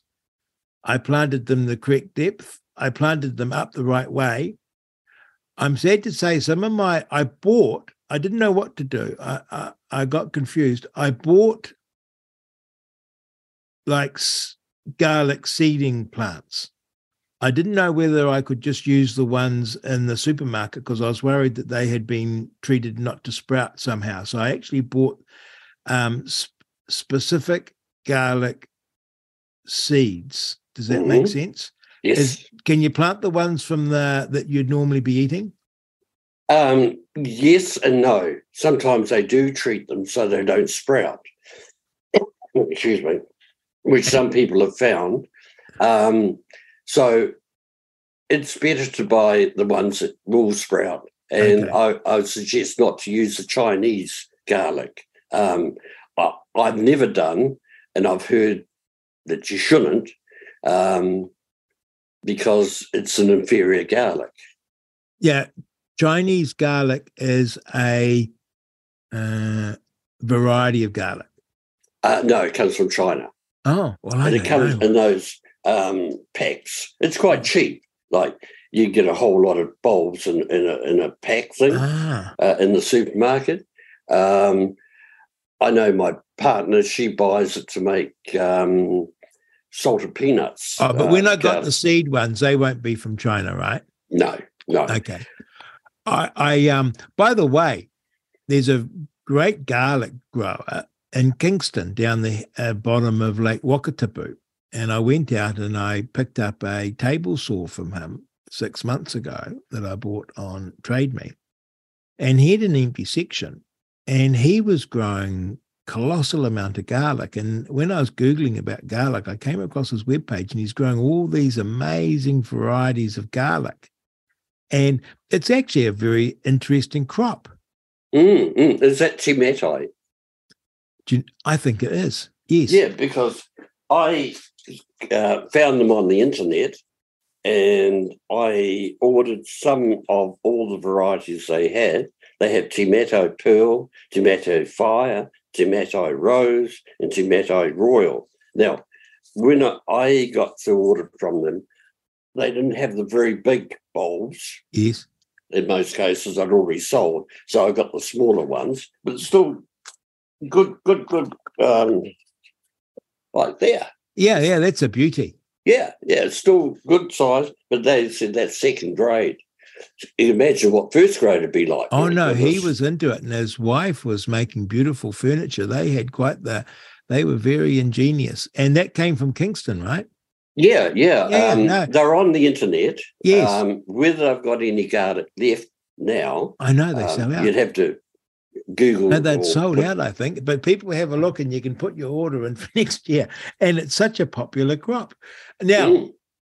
I also, Wally, um, maybe ill-advisedly, I'm about to learn planted shallots.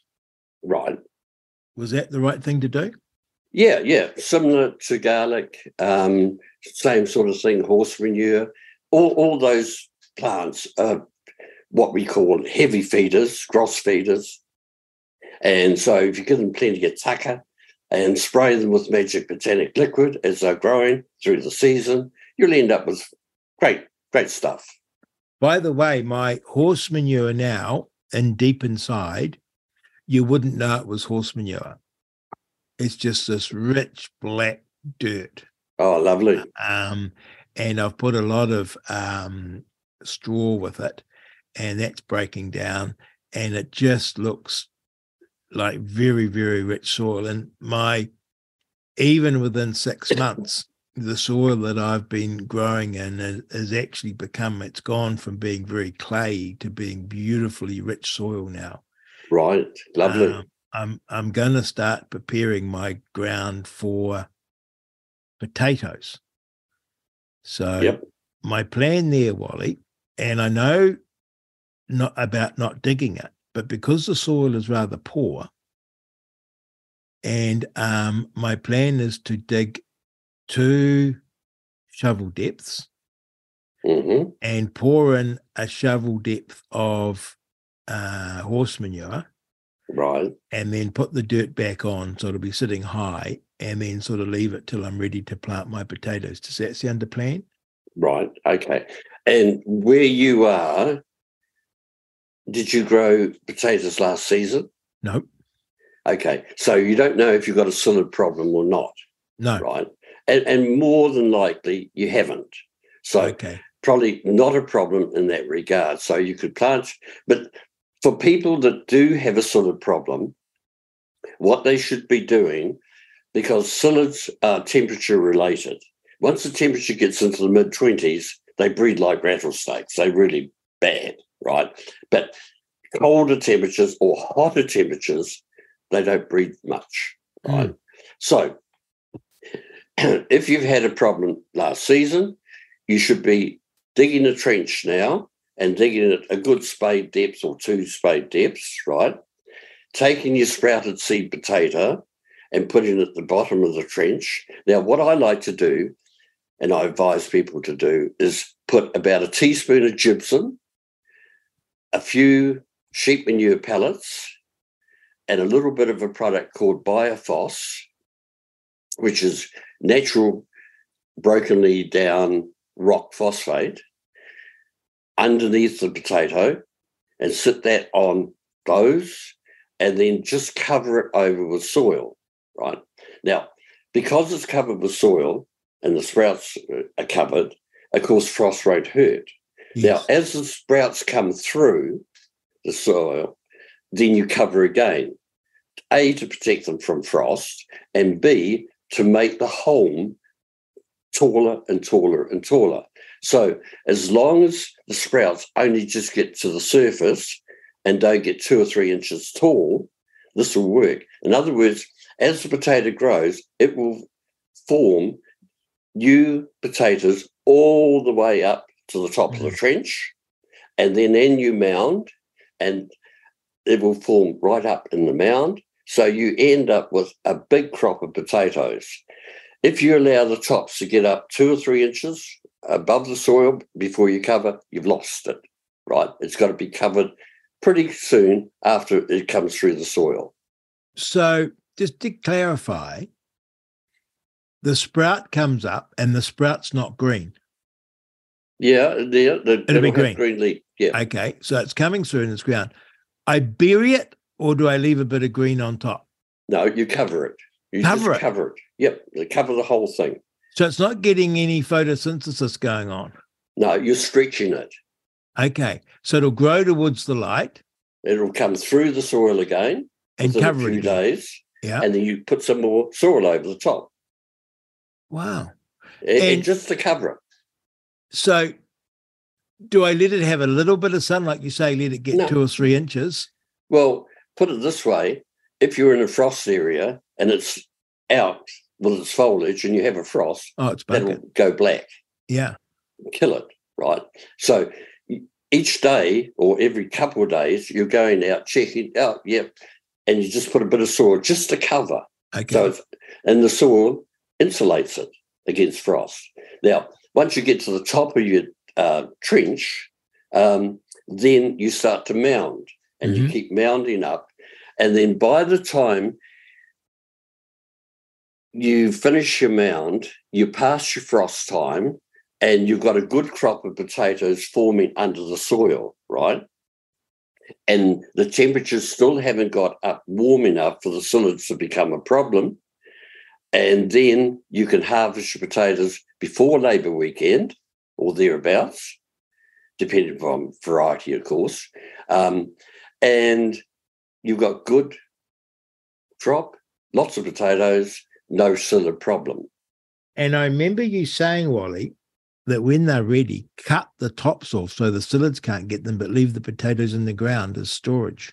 Mm, that's true. Because if you leave the tops on and the temperatures come right, the psyllids will attack, inject toxins in, and then the potatoes underneath, instead of being nice, pure, lovely potatoes, they'll have the dark rings, and the dark rings means no, no good to eat. So I got all that. Now, in Otago, when would I plant my potatoes? Now, Really?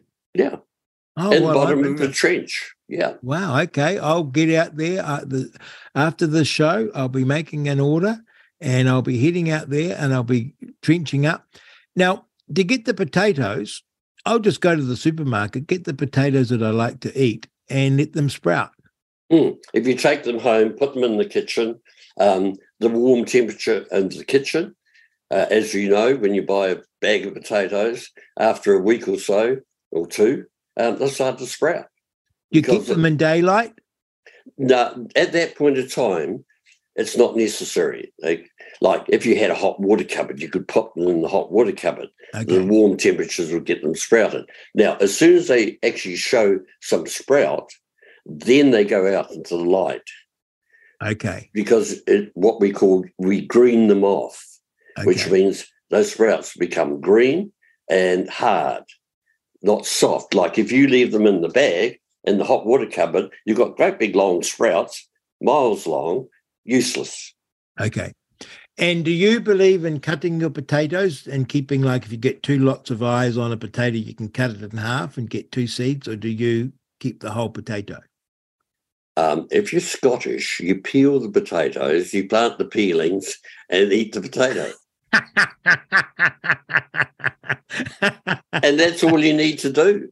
I mean, say if you peel potatoes, right, and the eyes um, haven't been damaged, and you throw that in the compost heap or whatever, they'll sprout, and you've got a potato. In the in the war, in the Second World War in England, um, people used to do that. That that um, peel the potatoes and plant the, the peelings. My goodness. Well, it's like everything wants to grow. You're on Reality Check Radio, Real Talk with Rodney Hide. We've had Wally Richards, the gardening guru. Now, he will take your phone call if you've got questions or orders to make. And his phone number is, if you've got a pencil handy, it's 0800 466 464. And you can email him at wallyjr, wallyjr at gardenews. It's gardenews with one N, not garden news. It's gardenews.co.nz. And um, as you'll have heard through this uh, interview, people have been calling up, wanting got questions, wanting to make orders. He's lovely to talk to. And even I've had people tell me that they've made an order with Wally and he's rung them up to check exactly what it is that they want. Um, so he's a very, very hands on um, service agent and supplier. Uh, you love gardening, don't you, Wally? Yeah, for sure. You just, yep. it's in, in, in your blood. Well, you've given me so much enjoyment. Um, just improving the soil has enriched my life. And like I say, uh, I've been eating these sprouts. I've got I've got my garden growing, and I'll be getting my potatoes in. Um, how long does it will it take me to sprout my potatoes if I get them in a bit of a warm area? Um, good question. How long is a piece of string? Um, it depends. Okay. Uh, possibly on variety and so forth. See, with potatoes, you have some very quick maturing potatoes, which mm-hmm. only take 60 days. And Swift is one variety of that. Okay. And then you have what we call early crops. Now, they're not really early crops at all. It's just that it takes 90 days from the time they sprout, planted, to harvest. And then we have main crop, which is like rua, is the main crop. Um, and they take 120 days from sprouting, planting to maturity. Early crops, um, when they flower and they produce flowers on the what's the name, that means the crop's ready. With the main crop, they actually flowering finishes and then you harvest the crop. Okay. And the supermarket ones don't have sprout suppressant on them? Yeah, the supermarket ones that you buy um, can sprout quite easily. Okay. Uh, there are seed potatoes which um, are guaranteed not to have a virus. So they're like a high health potato, mm-hmm. which is what uh, Morgan Smith Lawrence um, okay. from the South Island, they have good quality uh, seed potatoes as comparison to um, seed potatoes grown in Pukekohe, which are not such good quality. Okay. Because the South Island, as you're probably well aware, have the best potatoes in New best Zealand. Potatoes. Yeah. That that you they're a meal. That's so they beautiful. are the best. Yeah. I have a problem because my wife's not as keen on potatoes as I am. Because I grew up eating potatoes with every meal. I love potatoes, but she's sort of more of a salad lady and I just think spuds are to die for. But um, when I'm growing them, they'll taste so nice that we'll eat more potatoes because I think they're a beautiful food. Mm, yeah. Particularly with lashes of butter and salt. Mm. There you go. Mashed, Wally, whatever. Oh, yeah. Wally, it's so much of a pleasure uh, talking with you. I've got plenty to go on. So, uh, with our listeners, uh, please send us a text 2057. Send me an email, inbox at realitycheck.radio. Call Wally 0800 466 464. He'll love to take your call. Wally, thank you for another lovely gardening guru. Thank you. Thank you. This is Real Talk with Rodney Hide. Tuesdays and Thursdays from 10 a.m. You're on Reality Check Radio. It's Real Talk with Rodney Hide. And then we come up to my favorite thing of the week mailbag. Oh, I so love hearing from guests and I love hearing from listeners. And I love your comments. I love your suggestions. It is fantastic. Please keep them coming. You can text me at 2057. Send me an email, inbox at realitycheck.radio. Let's go through the mailbag. Oh, it's not only bonkers, it's deceitful. This is concerning the fact that you can change your birth certificate as of tomorrow to say that you were born a woman or a girl, even if you weren't, uh, or a man, whatever. Uh, imagine your child growing up, falling in love, and not being told, wants to have a family, and then is told the woman they married is a man. Oh my goodness.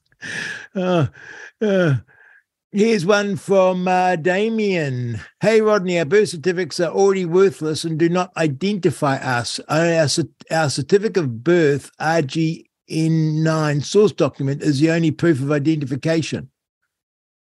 Oh, I don't know, Damien. I'm I'm sure you're right. Uh, here we go. Um, thank you for standing up to this utter madness, Rodina. He he. I totally agree with you. Sadly, falling out of love with my home country. Appalling. Describes so many areas and areas, and it's one thing after the other. That's how you feel, isn't it? Um, you can imagine being confused and bewildered in one aspect of New Zealand but it's absolutely everywhere you look. And uh, I think it's designed that way because we're so confused um, that we're rendered incapable of dealing with it.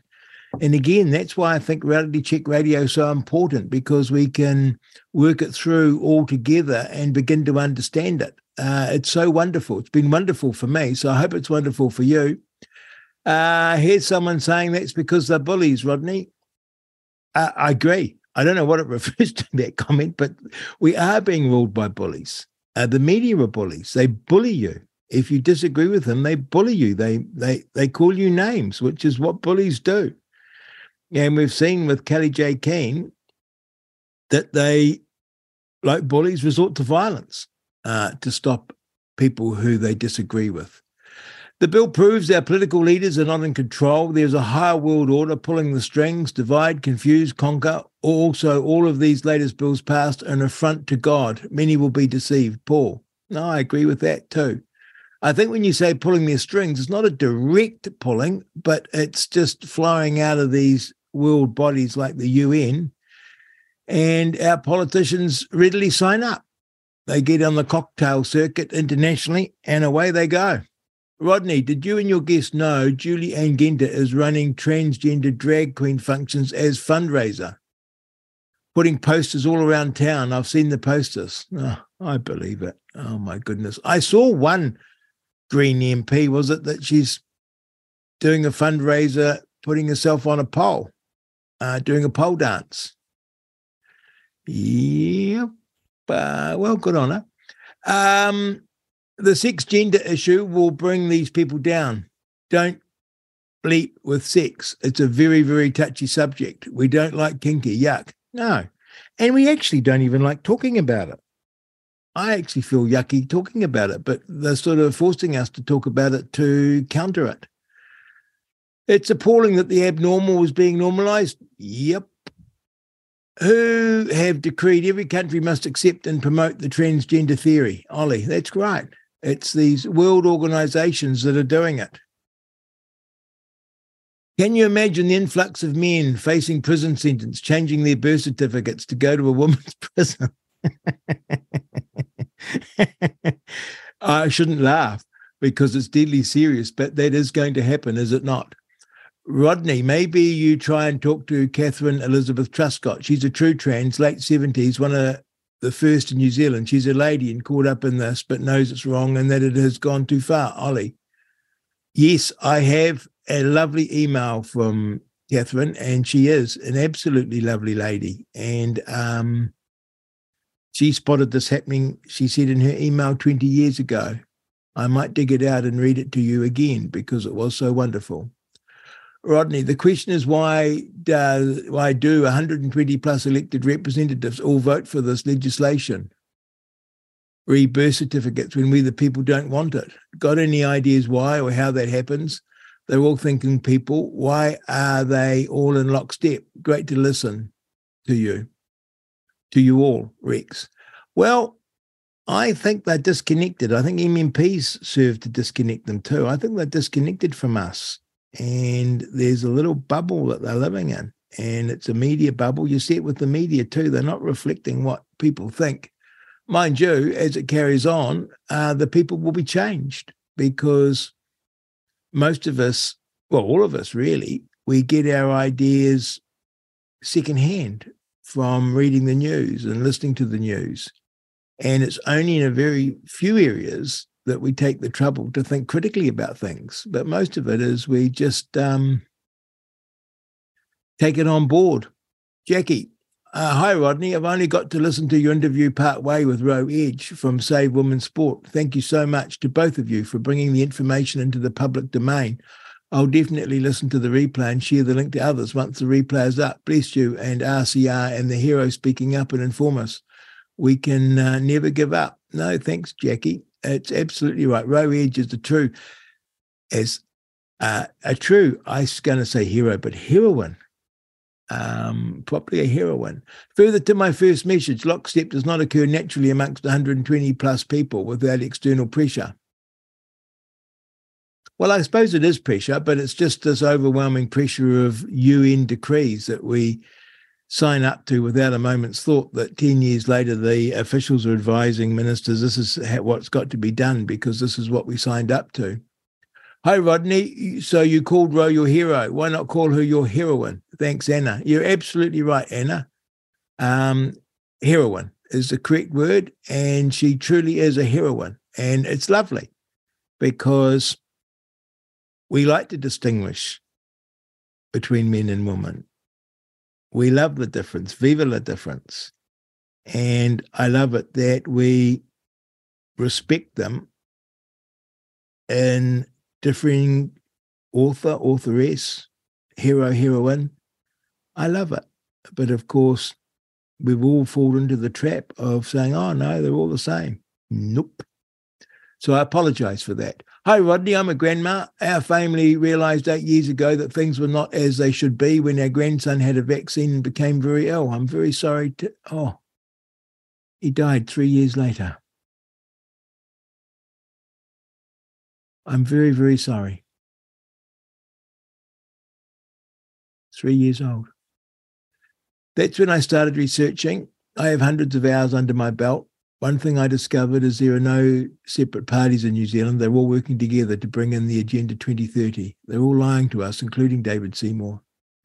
The system is corrupt and needs to go. All politicians need to go, and power needs to go back to the people. Yes, I do think we need to clean out. I'm a great fan of democracy, but uh, democracy can become sclerotic and it needs to clean out and a wash out. And I do believe that they are I don't know whether they're willfully blind or.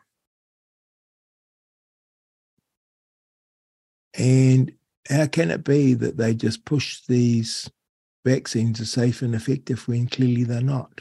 And then belittle us when they say, oh, so you did your own research. Oh, yes, we did. We read. We thought about it. We talked to others about it. We reached our conclusions. So don't belittle us because we're sovereign individuals. Rodney, could it be that this is what the media is portraying that the minor parties aren't thriving? Could it be that this is what the. I don't know that one. I'm very, very sorry. Um, hi, Rodney. Very much enjoying this breath of fresh air in New Zealand media. Me too. The clear and provable and very concerning excess all cause mortality in New Zealand. I've written to David Seymour, Shane Reti, and even Dame Juliet Gerrard, who Arden, Arden, Arden, Arden, God, I'm terrible with getting odd names. I should know. Ardeen, Ardern, Ardern, Ardern claims as one of her key people, along with Ashley Bloomfield during COVID. How could it be that we have the Prime Minister for all those years and then I stumble on her name and it's Ardern? I know that. And then I was looking at it and I was trying to say Ardeen, Ardern, Ardern. I've asked Mr. Seymour why he is using statistical manipulation to claim that New Zealand has had a negative excess mortality. Bloomfield did the same at a recent meeting in Upper Hutt. Those statistics are wildly inaccurate because New Zealand was locked down and our borders were closed for most of 2020 and 2021. Of course, there was negative excess mortality, but when compared to the much more appropriate five years prior to COVID, 2015 2019, we we're running at more than 18% excess all cause mortality. I asked Dr. Reti and Dame Juliet the same questions. Nobody will even respond to questions. The data is absolutely clear. Here is Dr. J- John Campbell presenting it in very simple to understand manner. John Campbell's great.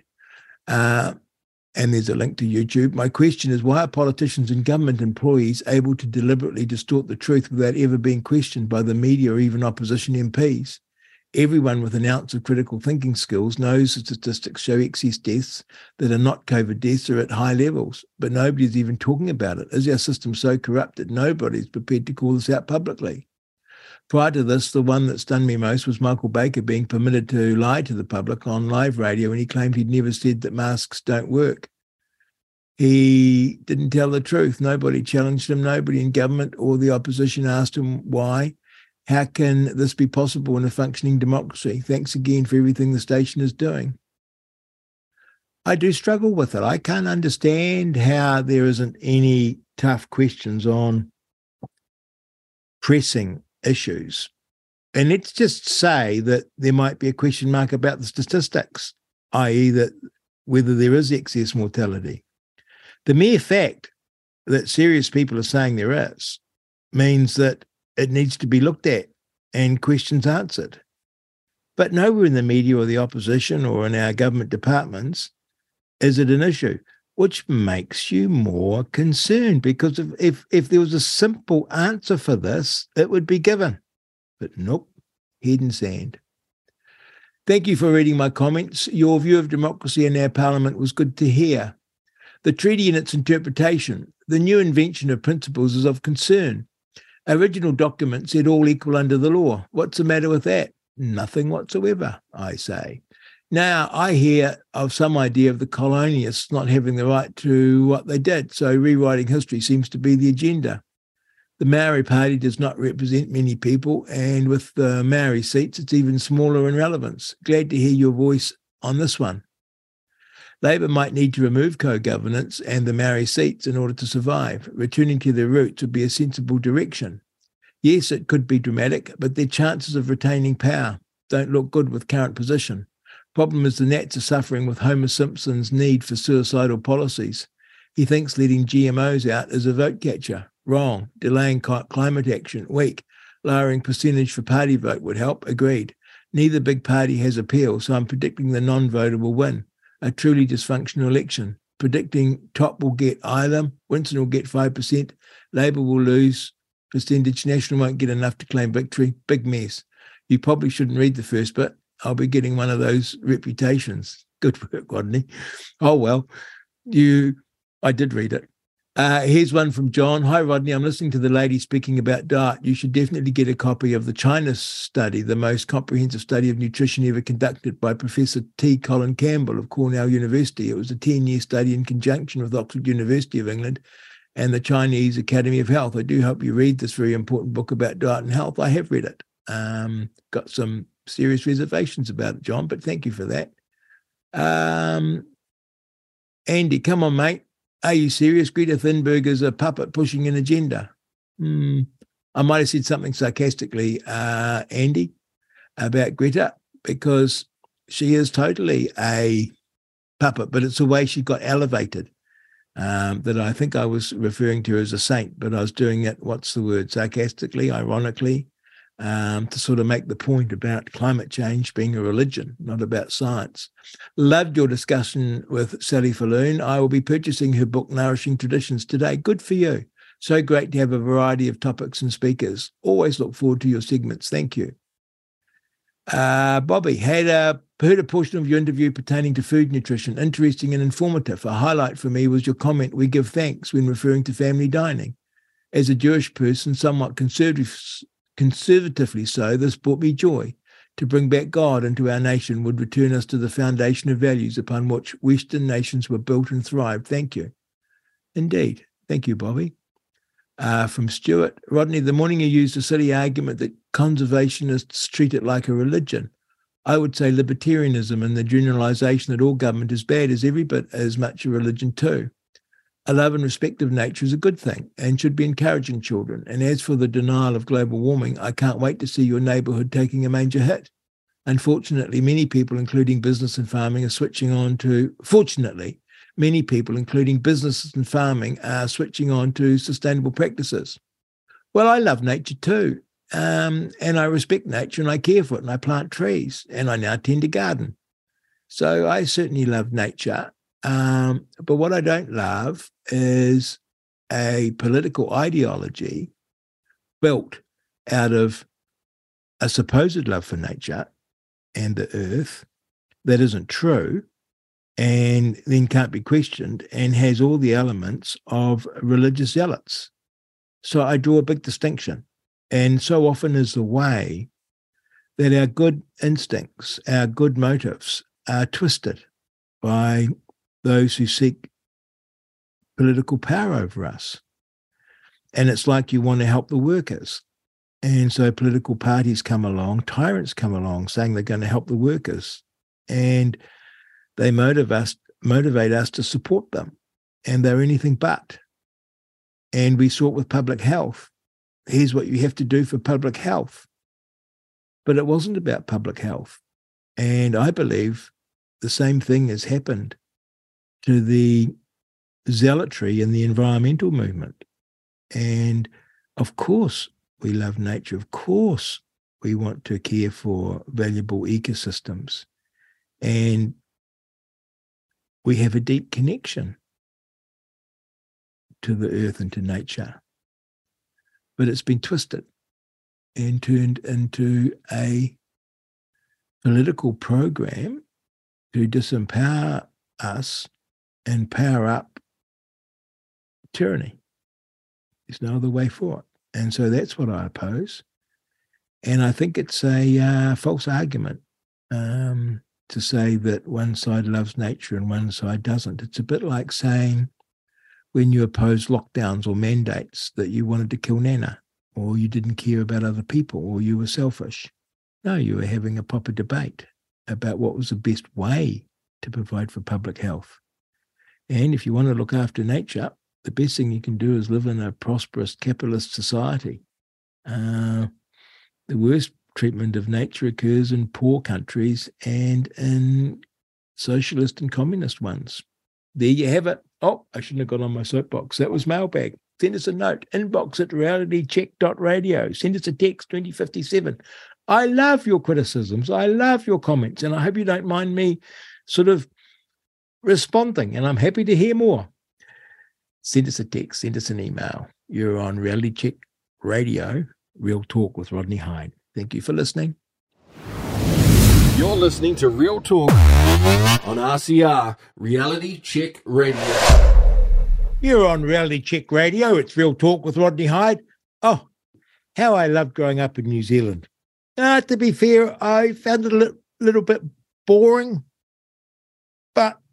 you know, small town New Zealand, it was all we all thought one way, but in hindsight, what a fantastic childhood. And I loved being in New Zealand because we didn't have a race problem. And I listened to Martin Luther King and I thought how dreadful it was to be in the United States, where not only did they historically have slavery, but they had laws that divided the country by race black versus white. How horrid that was.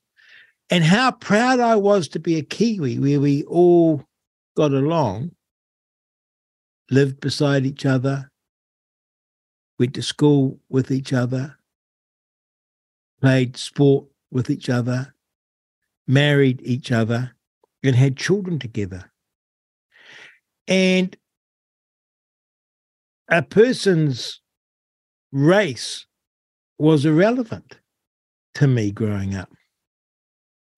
And I imagined a world where we would grow into, where we'd be all intermixed up and it wouldn't matter.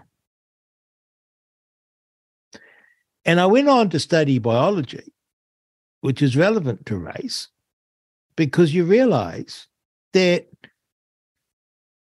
the differences between people in terms of race is nothing. Obviously, people have different genetic potentials. People are brighter, people are faster, and all the rest of it. But that's not characteristically by race. Some small bits are but very, very small differences. And there's skin pigment, there's facial shape, there's hair. That's it.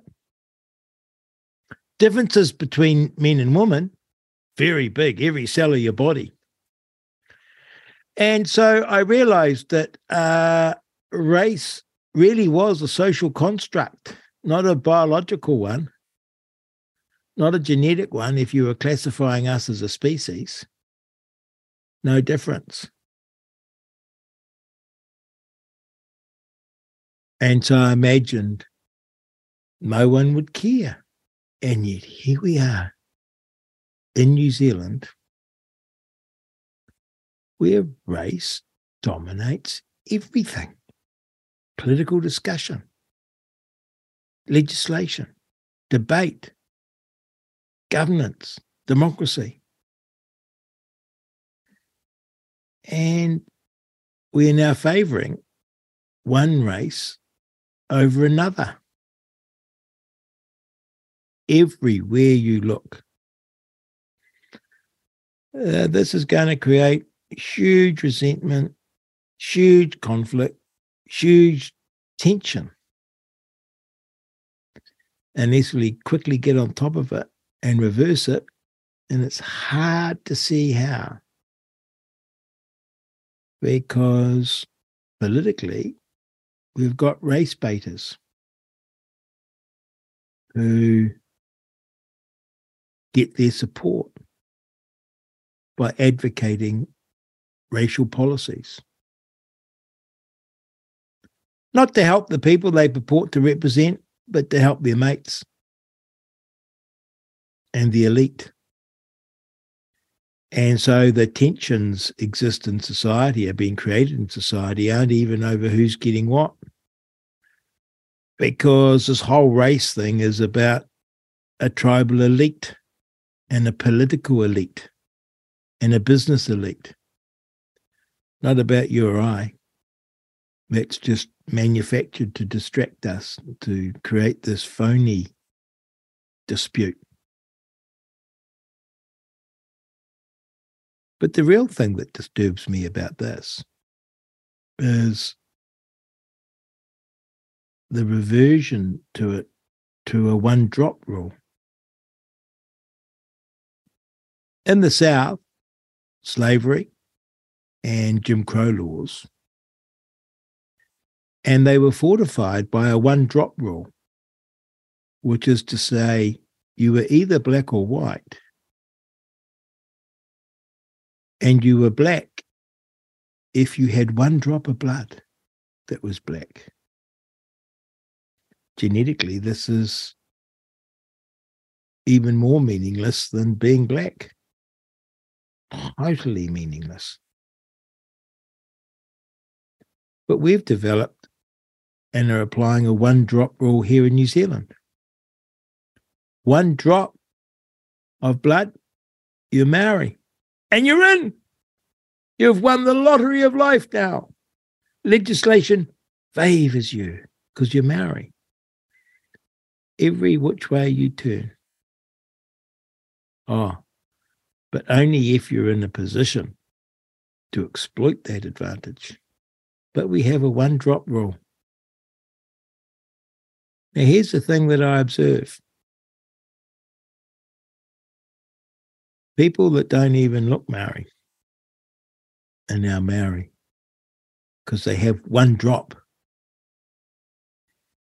And ask yourself this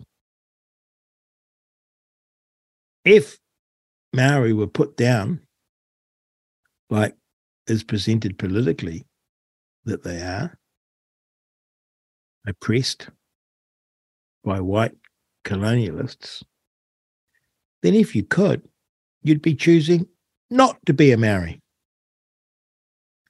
But of course, to gather up the victimhood status and to gather up the largesse, people with one drop of blood are busy claiming to be Maori. Because then you are special. Well, you're not special. You're just another human being, just like me, just like everyone else. And everyone should have the same rights and the same obligations as everyone else. Because, in terms of citizenship, we're all as special as each other. Same rules should apply to everyone. Indeed, that's what the treaty was about.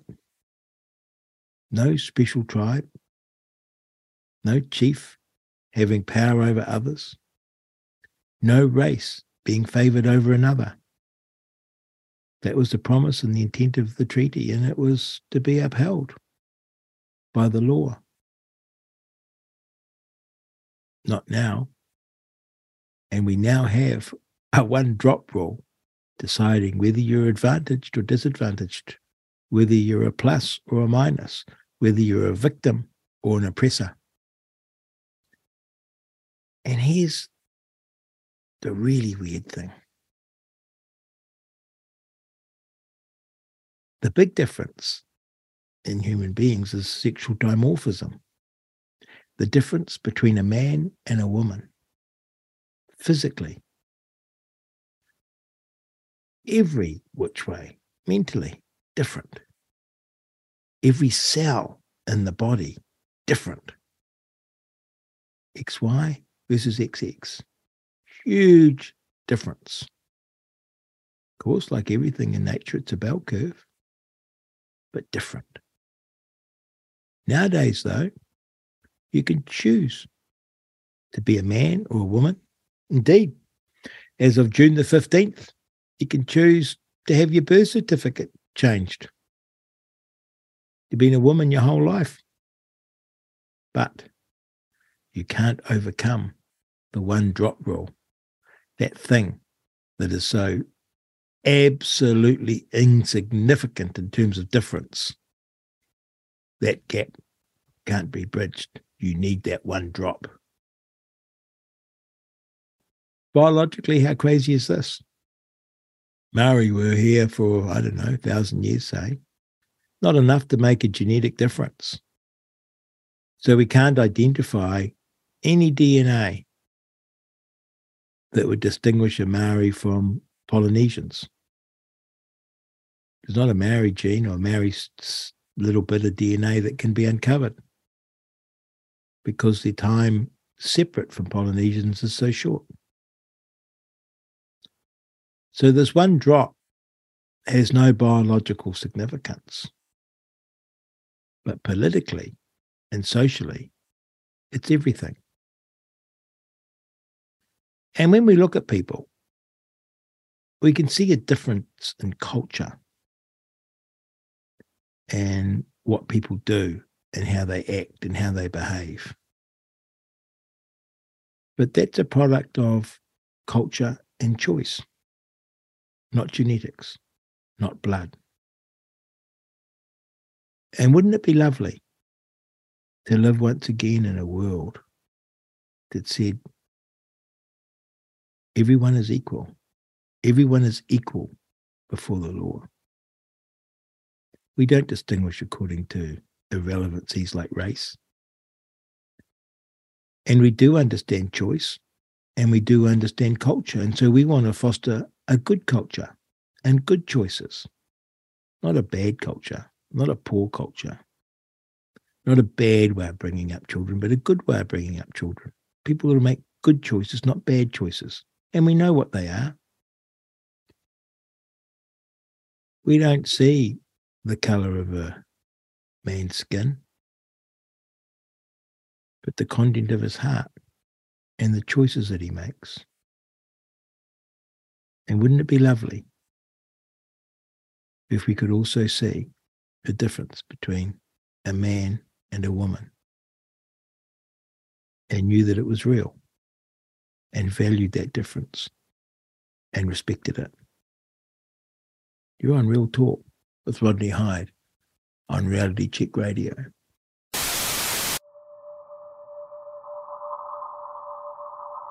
people are struggling to have conversations and connect with others that they don't completely agree with on every topic. And I think that's probably the biggest problem that we need to try and solve is how, after all this division and after all this separation, do we end up bringing people together again? And what does unity really look like? New Zealand faces some pretty big issues. First one is COVID and the aftermath. There's no getting away from that. Second is racial division. It's been ginned up and it's dangerous. Another issue that maybe people haven't got their head around yet is digital currency. What form does that take? Is it programmable? Will it be used to manipulate behavior and patterns of behavior? Those questions need to be asked and answered. How can you have fair, open, democratic government by people who are appointed? It's a ridiculous idea. And if that idea is taken to its zenith, then this country is in real trouble because democracy, one person, one vote, where every vote is of equal value, has got to be the foundation of a modern New Zealand. What's true, what's not true, how our kids are to be educated. And, you know, I have a great fear for the future. I think we know from history where this could end up.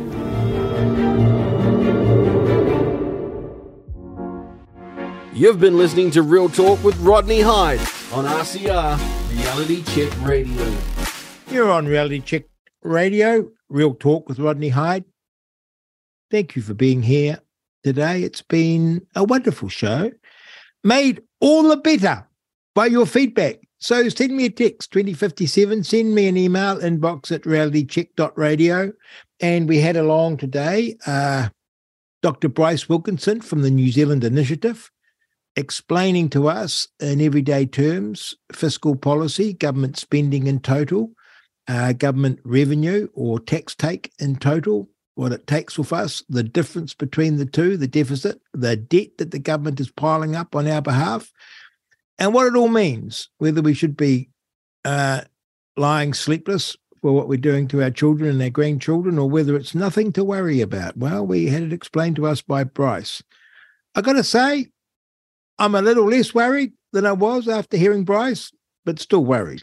And then we had the inimitable Wally Richards, our gardening guru, telling us that we should get busy and get our strawberries out and how to do it. I loved his idea of putting it along the fence and what we need to make them shine, and garlic and shallots.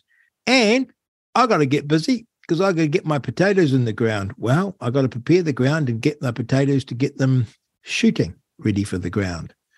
That's it from me. It was lovely to have you along. See you next week. Looking forward to it. Oh, and please send me a text 2057. Send me an email at inbox at realitycheck.radio. And I'll think you don't like me if you don't send me a note. Thank you so much for listening. This is Real Talk with Rodney Hide, Reality Check Radio. Next week. We'll be back.